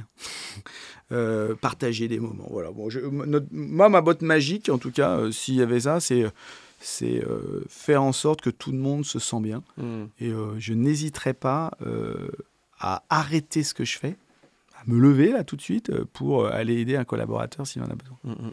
Nombre de fois, ils sont choqués hein, d'ailleurs le nombre de fois, ah, on a besoin d'une personne sur notre site de Boulogne parce que la personne est malade, euh, il n'y a plus de volant. Ok, moi j'habite Boulogne, j'y vais. Non mais Xavier, non, mais pas toi. Mais pourquoi? Bah attends, bah, j'ai un scooter, j'y vais. Bon, vous me dites comment ça marche, euh, hop. Bon, bah, moi j'arrive. en plus, c'est mal tombé avec moi parce que je mets un peu le feu, quoi. ah, mais vous revenez demain Ah non, je peux pas. je reviens pas demain, mais je suis là. mais, euh, mais voilà, il faut montrer l'exemple. Il faut donner l'énergie, le smile. Voilà, exactement. Et puis ça se diffuse C'est un, de mes invités, Barthélémy Kiss, qui disait le, Je vois ma vision du CEO, le rôle du CEO, comme un puits d'énergie sans fin dans lequel les collaborateurs peuvent venir puiser pour que eux-mêmes redeviennent des puits d'énergie sur lesquels d'autres collaborateurs peuvent. Et, et si on rentre un peu dans l'intime, hein, même, euh, je donnais tellement d'énergie que quand je rentrais le soir chez moi, à un moment d'une période de ma life, il n'y a pas longtemps, il y a un an, un an et demi, euh, je voyais que j'avais du mal à, prendre de l'énergie pour mes enfants et ma mmh. femme. Je me forçais, mais j'étais tout de suite assez fatigué. Et puis je voyais que le soir, je gloquais devant la télé. À... Je ne savais même pas ce que je regardais. Et à un moment, je me suis dit, euh, bof. Et j'ai été voir quelqu'un pour m'accompagner. et cette personne m'a dit euh, ben, euh, vous êtes dans le surénergie, le surdon de vous-même, vous, vous, et comme vous donnez beaucoup, hmm. et que finalement vous ramassez pas grand-chose, donc il m'a, il m'a, il m'a aidé à travailler à, à, me donner des choses à moi-même. Euh, il me, me remettre au sport. Moi qui, qui hmm. faisais beaucoup de sport, bah, j'avais arrêté le sport, donc je me suis remis au sport. et redonner du temps pour soi de temps en temps. J'ai écrit un post dernièrement sur euh, ne rien faire mais bien le faire. Mmh, je l'ai lu ça. Ah, ça, je, je, je kiffe. C'est euh, ce moment-là de ta life, tu fais rien, mais tu le fais bien rien. Tu fais vraiment rien. Tu, et donc et tu culpabilises pas derrière. Et, tu culpabilises pas derrière. Et en fait, ces moments-là, c'est même des moments de créativité où tu prends un peu de recul sur des choses. Euh, au club Bootstrap, là, on a une copine qui s'appelle Cynthia qui m'a étonné. Elle m'a dit Je pars quatre jours toute seule au ski. Je suis arrêté. Non, j'ai abandonné. Mais t'as un enfant, t'as un mari. Je pars toute. Ben, c'est un peu ça. C'est euh, son moment à elle. Et donc, je pense que euh, entrepreneurs, ou même de tout le monde, bah, doivent penser aussi un peu à soi. Mmh, et, pas s'oublier. Et, et, ça recrée de l'énergie pour tout le monde. Ouais, super intéressant comme partage. Enfin, on vit tout ça. Hein. Ben Entrepreneur, on donne, on donne, on donne. Et il faut pas oublier de voilà de, de mais même collaborateur pas se cramer ouais. collaborateur euh, allez-y euh, s'il si y a un moi qui me dit il faut que j'aille faire du sport à 17h euh, mm, mm. à faire du sport à 17h je sais que tu seras plus heureux c'est clair. Super. Est-ce qu'il y aurait des sujets que tu aurais aimé qu'on aborde qu'on n'a pas évoqué non. Moi je j'en vois pas là. Je te dis moi, ce que j'ai besoin de transmettre, c'est en effet euh, euh, déjà transmettre. Moi, j'aime bien l'idée de, transmettre, de, donner envie de devenir entrepreneur ou pas d'ailleurs. tout le monde n'est pas fait pour être entrepreneur. Tu dirais quoi? C'est quoi tes, conseils là-dessus? Je sais pas, un, petit cousin ou n'importe qui, qui, hésite à se lancer. Qu'est-ce que tu lui dirais pour savoir s'il est prêt ou pas Ou qu'est-ce que, que tu pourrais lui dire? Bon, moi, j'ai, je ne sais pas si je peux être un conseil, mais euh, il faut s'adapter à chaque, à chaque collaborateur, à chaque personne qui a, qui, a des questions comme ça. Euh, moi, les deux premières choses que je demande, c'est euh, c'est résume-moi ton projet en une phrase. Ça, c'était un entrepreneur, un chef d'entreprise qui m'avait dit ça un jour. Je voulais me lancer, il m'a dit Ah oui, c'est quoi cette idée de conciergerie? Tu peux me le résumer en une phrase j'étais comme un con j'avais fait huit phrases. Il me dit bah, Tu reviens me voir la semaine prochaine, tu me résumes la même chose en une phrase. Mmh. Et euh, ça m'avait vachement aidé parce que ça concis ton idée et, euh, et, ça te permet de bien travailler. Donc, déjà, résume-moi ton idée en une phrase, en une minute, en deux minutes. Et puis, euh, entreprendre, c'est pas qu'une idée. Entreprendre, c'est les personnes qui vont faire mettre cette idée en place qui, qui est importante. Il y a les hommes et l'idée. Euh, donc, bah, voir si la personne qui est en face, elle, elle vit, elle vit, elle épouse euh, son idée et, euh, et qu'elle est méga motivée par, par elle, vivrait pour mm. ça. Et on l'a tous entendu, ça marchera pas. Eh ben, s'en fout, résilience à mort, tu tombes, tu te relèves. Donc, c'est les deux choses c'est que s'il croit en son idée, s'il arrive à la résumer, et s'il est prêt à affronter tous les efforts pour le faire. et à partir de ce moment-là, avec plaisir, même pour l'aider. Hein. Euh, mentor, euh, enfin mentor, accompagnement, mmh. euh, plus humblement. Hein. voilà, donc je ne sais pas si j'ai des conseils à donner, mais j'ai des, j'ai deux trois tips qui me permettent de voir si si la personne est prête. C'est quoi le personne, un exemple de personne qui est pas prête bah, je te dis, la personne qui n'arrive pas bien à parler encore de son idée, de son entreprise, euh, ah, j'ai un, un Qui a une idée qui est logiciel, un trop machin. floue, qui est Enfin, pas. ouais. Il a une superbe idée de logiciel, par exemple, euh, et euh, il n'est pas informaticien. Enfin, il ne sait pas coder. Ouais, il y a la question des compétences aussi. Non, mais c'est ça, homme, homme et idée, quoi. Alors attends, j'ai un associé qui est codeur. Bah, génial, bah, c'est bon, la, la réponse est là. Mhm. Donc, euh, euh, c'est ça, c'est de s'apercevoir que euh, c'est pas qu'une idée, euh, c'est aussi croire à l'idée, et c'est avoir les hommes et les femmes autour, donc ça peut être la personne, Mm, mm, mm. euh, mais pas toujours. hein. Moi, si je te dis, euh, Hey, ça va, Aurélien, là, on s'ouvre un, s'ouvre un resto demain? Tu sais cuisiner? Tu sais cuisiner vraiment? Euh, non. Non, bon, bah alors t'es pas. Une connerie. moi, ne faisons pas ça. chez Cuisiner, mais pas au point d'ouvrir un resto. Bon, alors c'est bien d'ouvrir un resto tous les deux, mais ça suffira pas. Notre énergie, notre savoir-faire, il va falloir un cuisinier et que tu saches comment il travaille, parce que le gars il peut être malade, donc il faut penser au remplacement. Tu vois, c'est que l'idée, elle est bonne, mais il faut l'humain à côté Mm. des idées. C'est ces petits tips là que que j'essaye de regarder avant de dire, eh, rebosse un peu ton projet. C'est sûrement une très bonne idée, mais va le rebosser un peu. Bon, ça m'arrive pas tous les jours. T'as- t'as peut-être déjà investi ou pas, je sais pas, dans des startups, des projets euh, de, potes ou je sais pas. Ouais, ouais, euh, ouais, ça, ça, ça- m'est arrivé. euh, bah, pas plus tard qu'en ce moment là. Moi, j'ai un collaborateur après 5-6 ans euh, chez Have a Day. je m'entends super bien avec. Il s'appelle JS. Il vient me voir, il me dit Ah, Xavier, j'ai envie j'ai envie d'être entrepreneur. Je dis bah, C'est génial, vas-y, fonce. Il me dit euh, Avec un de mes meilleurs potes, euh, qui, qui est génial, je vais te faire rencontrer, Alessio, euh, on va ouvrir un resto ensemble. Moi, ça fait. Il était barista, euh, Mmh. JS. Et puis lui, il est chef. ils se connaissent bien. Ils ont travaillé ensemble dans le passé. Je dis, ah ouais, super. Et puis, euh, je me rends compte que justement, là, c'est bien les idées, mais il faut racheter un fonds de commerce, il faut hein, Faire un BP. un BP. et finalement, là, ils ont trouvé un super emplacement euh, alors sur le marché Saint-Martin, où c'est une sorte de resto, mais aussi de vente à emporter. Bah voilà, financièrement, je les accompagne parce que sinon, il faut qu'ils fassent un emprunt. euh, donc voilà, donc euh, là, euh, et puis l'idée d'a- d'accompagner des, des collaborateurs à monter Mhm. leur truc. Donc évidemment, je les accompagne, je prends des parts dans la boîte. Et, et quand ils me rembourseront, ben, Hmm. c'est déjà convenu que je me retire petit à petit. Quoi. Bon, on reste sûrement un petit peu, mais, mais voilà, donc ça, c'est le dernier investissement en, chaud. J'ai, signé j'ai signé à la mairie euh, des marchés publics, parce que c'est des marchés publics. c'est des trucs que je connaissais pas. Donc Mhm. voilà. Et puis après, euh, euh, plus, plus euh, en lien avec mon activité. Et toi, Euh, ça te nourrit de faire ça? C'est euh, quoi le. Non. Non, très honnêtement, non. Enfin, quand je dis ça te nourrit, pas financièrement, non, mais ça intellectuellement ou... ça peut me sortir. Mais non, je suis vraiment focus à The Good Day. Enfin, là, c'est vraiment euh, exceptionnel. Ouais, ouais, ouais, ouais. Euh, et puis l'idée d'accompagner un collaborateur pour, euh, pour- c'est des personnes que j'estime beaucoup. hein. Euh, je pense qu'ils peuvent vraiment y arriver. Je ne mettrais pas de- du bise si. C'est exceptionnel. hein, Ouais, c'est exceptionnel. Mais là, tu m'as demandé. pas tes j'ai- j'ai signé 180 le collaborateurs qui demain vont te. truc. Bah, je peux pas. je peux pas. Mais, mais, mais pour le coup, mais je ferai, en- je, verrai. Mais, Hmm. mais pourquoi les pas les accompagner à être garant dans une banque ou un machin? Ou leur ouvrir ton réseau. Ouais, ou- ah, mais, ah non, mais vive la transmission. Mais sinon, j'ai investi dans des boîtes qui accompagnent Have a Good Day.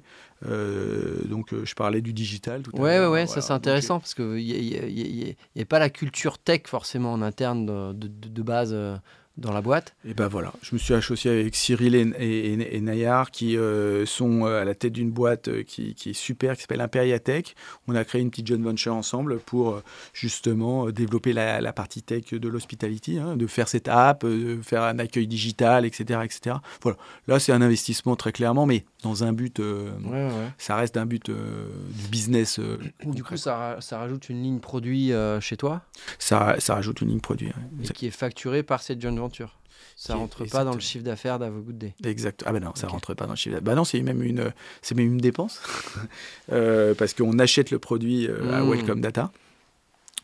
Donc Euh, si ton client euh, prend cette offre, c'est Good Day qui l'achète, enfin ouais, qui, qui voilà, la bah, vend. on la porte quand même parce ouais. que c'est quand même nous qui portons Oui, le oui. reste. Donc, euh, on n'a pas besoin d'être aussi transparent, mais, mais comme c'est la même, même groupe, ça reste la même activité. Non, mais c'est intéressant. Moi, dans mon cas, euh, on développe aussi une solution pour faciliter notre service pour nos clients, etc. et on fait appel à un prestataire externe. Voilà. Et on est très content. Et, euh, mais euh, se pose toujours la question d'internaliser. Mais comme on n'a pas la compétence tech, c'est jamais évident. Donc la, Ben voilà. la solution de la joint venture. Ouais, voilà, en disant voilà, je te donne X centaines de milliers d'euros par Mhm. an, c'était notre cas. Euh, on a des objectifs ouf, on voudrait en vendre de façon ouf. Euh, Est-ce que euh, il y a une idée où on peut le faire ensemble quoi? Après, euh, ils peuvent dire non, ils peuvent dire oui. Bah oui, euh, et comme on s'entend bien avec Cyril euh, et toute la, la team euh, autour, euh, on fonce quoi. Donc pas d'investissement en dehors à part euh, Oui, oui. cet accompagnement de collaborateurs qui n'est pas en droite ligne euh, avec Have a Good Day. Ça marche. Aujourd'hui, Good Day, on vous contacte euh, pourquoi Ben, on nous contacte parce qu'on nous a vus euh, sur des immeubles et on s'est dit waouh, euh, comment on est accueilli, euh, waouh, comment le collaborateur il a parlé de Donc, nous. si j'ai un besoin, que je suis un, un client intéressé, on vous contacte. Ben voilà, exactement.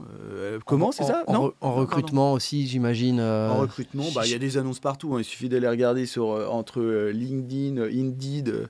je suis pas un tout, hein, mais euh, là, j'ai, à l'APEC bientôt, je sais, Euh, parce qu'on est en train de, finaliser un truc avec eux.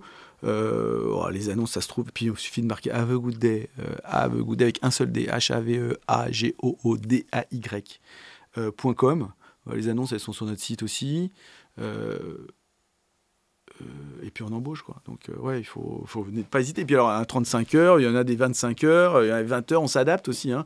Euh, il y a pas mal de gens qui, euh, euh, qui sont des slashers. On aime beaucoup les slashers, qui ont une activité à côté. euh, je suis, je suis naturopathe. Euh, je sais qu'on en a une personne chez nous.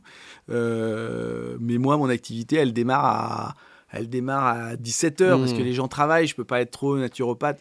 Eh ben, ok, bah, tu veux travailler chez nous euh, quoi, 9h à 14h Ah ouais, ce serait génial, ça me ferait un complémentaire. Et puis le jour où tu arrives à en faire euh, ta vie, euh, bah, tu nous quittes. Bon, c'est pas encore passé, mais, mais euh, je sais pas, il y a là, on dit je sais pas. Ouais, ouais. Puis sur un malentendu, on va proposer des services Voilà. de naturopathe. à- Ah oui, et en plus, bien sûr, on communique. Non, mais c'est pas mal. Alors, jamais dans l'entreprise dans laquelle ils sont happiness manager, Ouais. mais bien sûr dans les autres. Mais tu plaisantes. Mais comment faire en sorte que ton collaborateur se sente bien? C'est aussi pour ça. hein. Euh, mettons en avant euh, ses produits et ses services. Ah, mais, mais bien sûr. Ah, Have a Good Day, ça vient d'où euh? Eh ben, have a good day, euh, ça veut dire bonne journée. hein.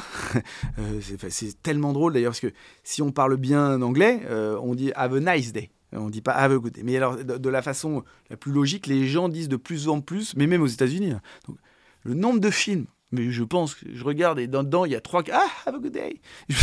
en fait, c'est une pub hein, pour moi. Donc, c'est vraiment génial. Euh, et ça vient comment? Bah, Je cherchais un nom comme celui-là. Euh, J'avais un peu de mal. J'en ai, j'en ai parlé à mon meilleur pote Sylvain, dont j'ai parlé tout à l'heure. Euh, on avait une liste de noms. Have a nice day, have a machin, etc. Et puis, have a good day, c'est lui qui me l'a glissé, je crois, de mémoire. Et, et on a eu, j'ai eu un clic. J'ai racheté le .com parce que j'avais que le .fr. Mhm. J'ai vu que le .com, euh, avec quelques milliers d'euros, milliers, milliers, mais quelques milliers d'euros quand même, Quand euh, même. pouvait être pris. Euh, pas moins de 10 000, hein, je me souviens plus du prix. Ouais, j'ai sauté sur le casque. Le moins, have a good day. Avec un seul D.com. C'est plus joli en plus. Quand tu l'écris avec un D, c'est beaucoup plus joli euh, euh, en termes d'écriture. Euh, bah, j'ai foncé, voilà. Bah, Qu'est-ce qui est mieux que d'avoir le nom de ton entreprise qui reflète Mm, mm, euh, mm. ton activité? Bonjour, bonne journée, qu'est-ce que je peux faire pour vous Voilà, la vie est belle. On a déposé un, un autre nom, là, euh, qui- euh, qui s'appelle euh, French Hospitality, dont je t'ai parlé tout à l'heure. Parce qu'on se dit, si on veut attaquer aussi des marchés un peu étrangers, Hmm. le, le French flair, le- le- la façon de, de travailler l'hôtellerie à la française. Donc on a des petits projets par rapport à ce nom-là. des réflexions. Ouais, un peu plus à long terme, Ouais. mais, mais euh, voilà, ayons de l'ambition. On ne sait pas où ça va aller, mais c'est pas très grave. Il y a- y a- pour finir, il y a des gens que tu voudrais remercier. euh. Ah, mais je voudrais remercier tout le monde. Encore une fois, euh, j'imagine pour toi pareil, euh, tu peux pas monter une boîte euh, seul, quoi. C'est vraiment une énergie euh, de personnes. Mais et moi, je dis toujours en interne. Je pense que euh, ils pourront pas dire le contraire. Je crois que je le répète au moins une fois par jour. Euh, c'est les gens les plus importants de chez nous, c'est ceux qui sont sur le terrain chez nos clients. Donc euh, euh, la personne qui est happiness officer, c'est happiness officer, après il y a happiness manager, c'est elle qui a plus d'expérience chez nous, qui est là dans une entreprise, c'est une personne qui représente Have a Good Day et, et, qui est susceptible de nous amener un nouveau client. Donc c'est vraiment, alors je ne vais pas le faire 180, surtout que j'essaie d'apprendre les prénoms de tout le monde. J'y ai pas 180. ça, va devenir de plus en plus compliqué. Ah ben c'est très compliqué. Hein. Donc, euh, mais j'ai un moyen de tricher. On a, on s'est fait une IA en interne avec les, les avec les sites, les noms des collaborateurs. Donc maintenant, je, je peux le faire. Euh, je peux le faire sur un, chatbot. Euh, mais voilà. non, non. si je veux faire une blague il euh, faut se remercier d'abord euh, et, remercier évidemment bah, moi, ma famille, les gens qui m'entourent au quotidien. Mais, mais la boîte, c'est les collaborateurs. Hmm. C'est eux. C'est eux qui la font.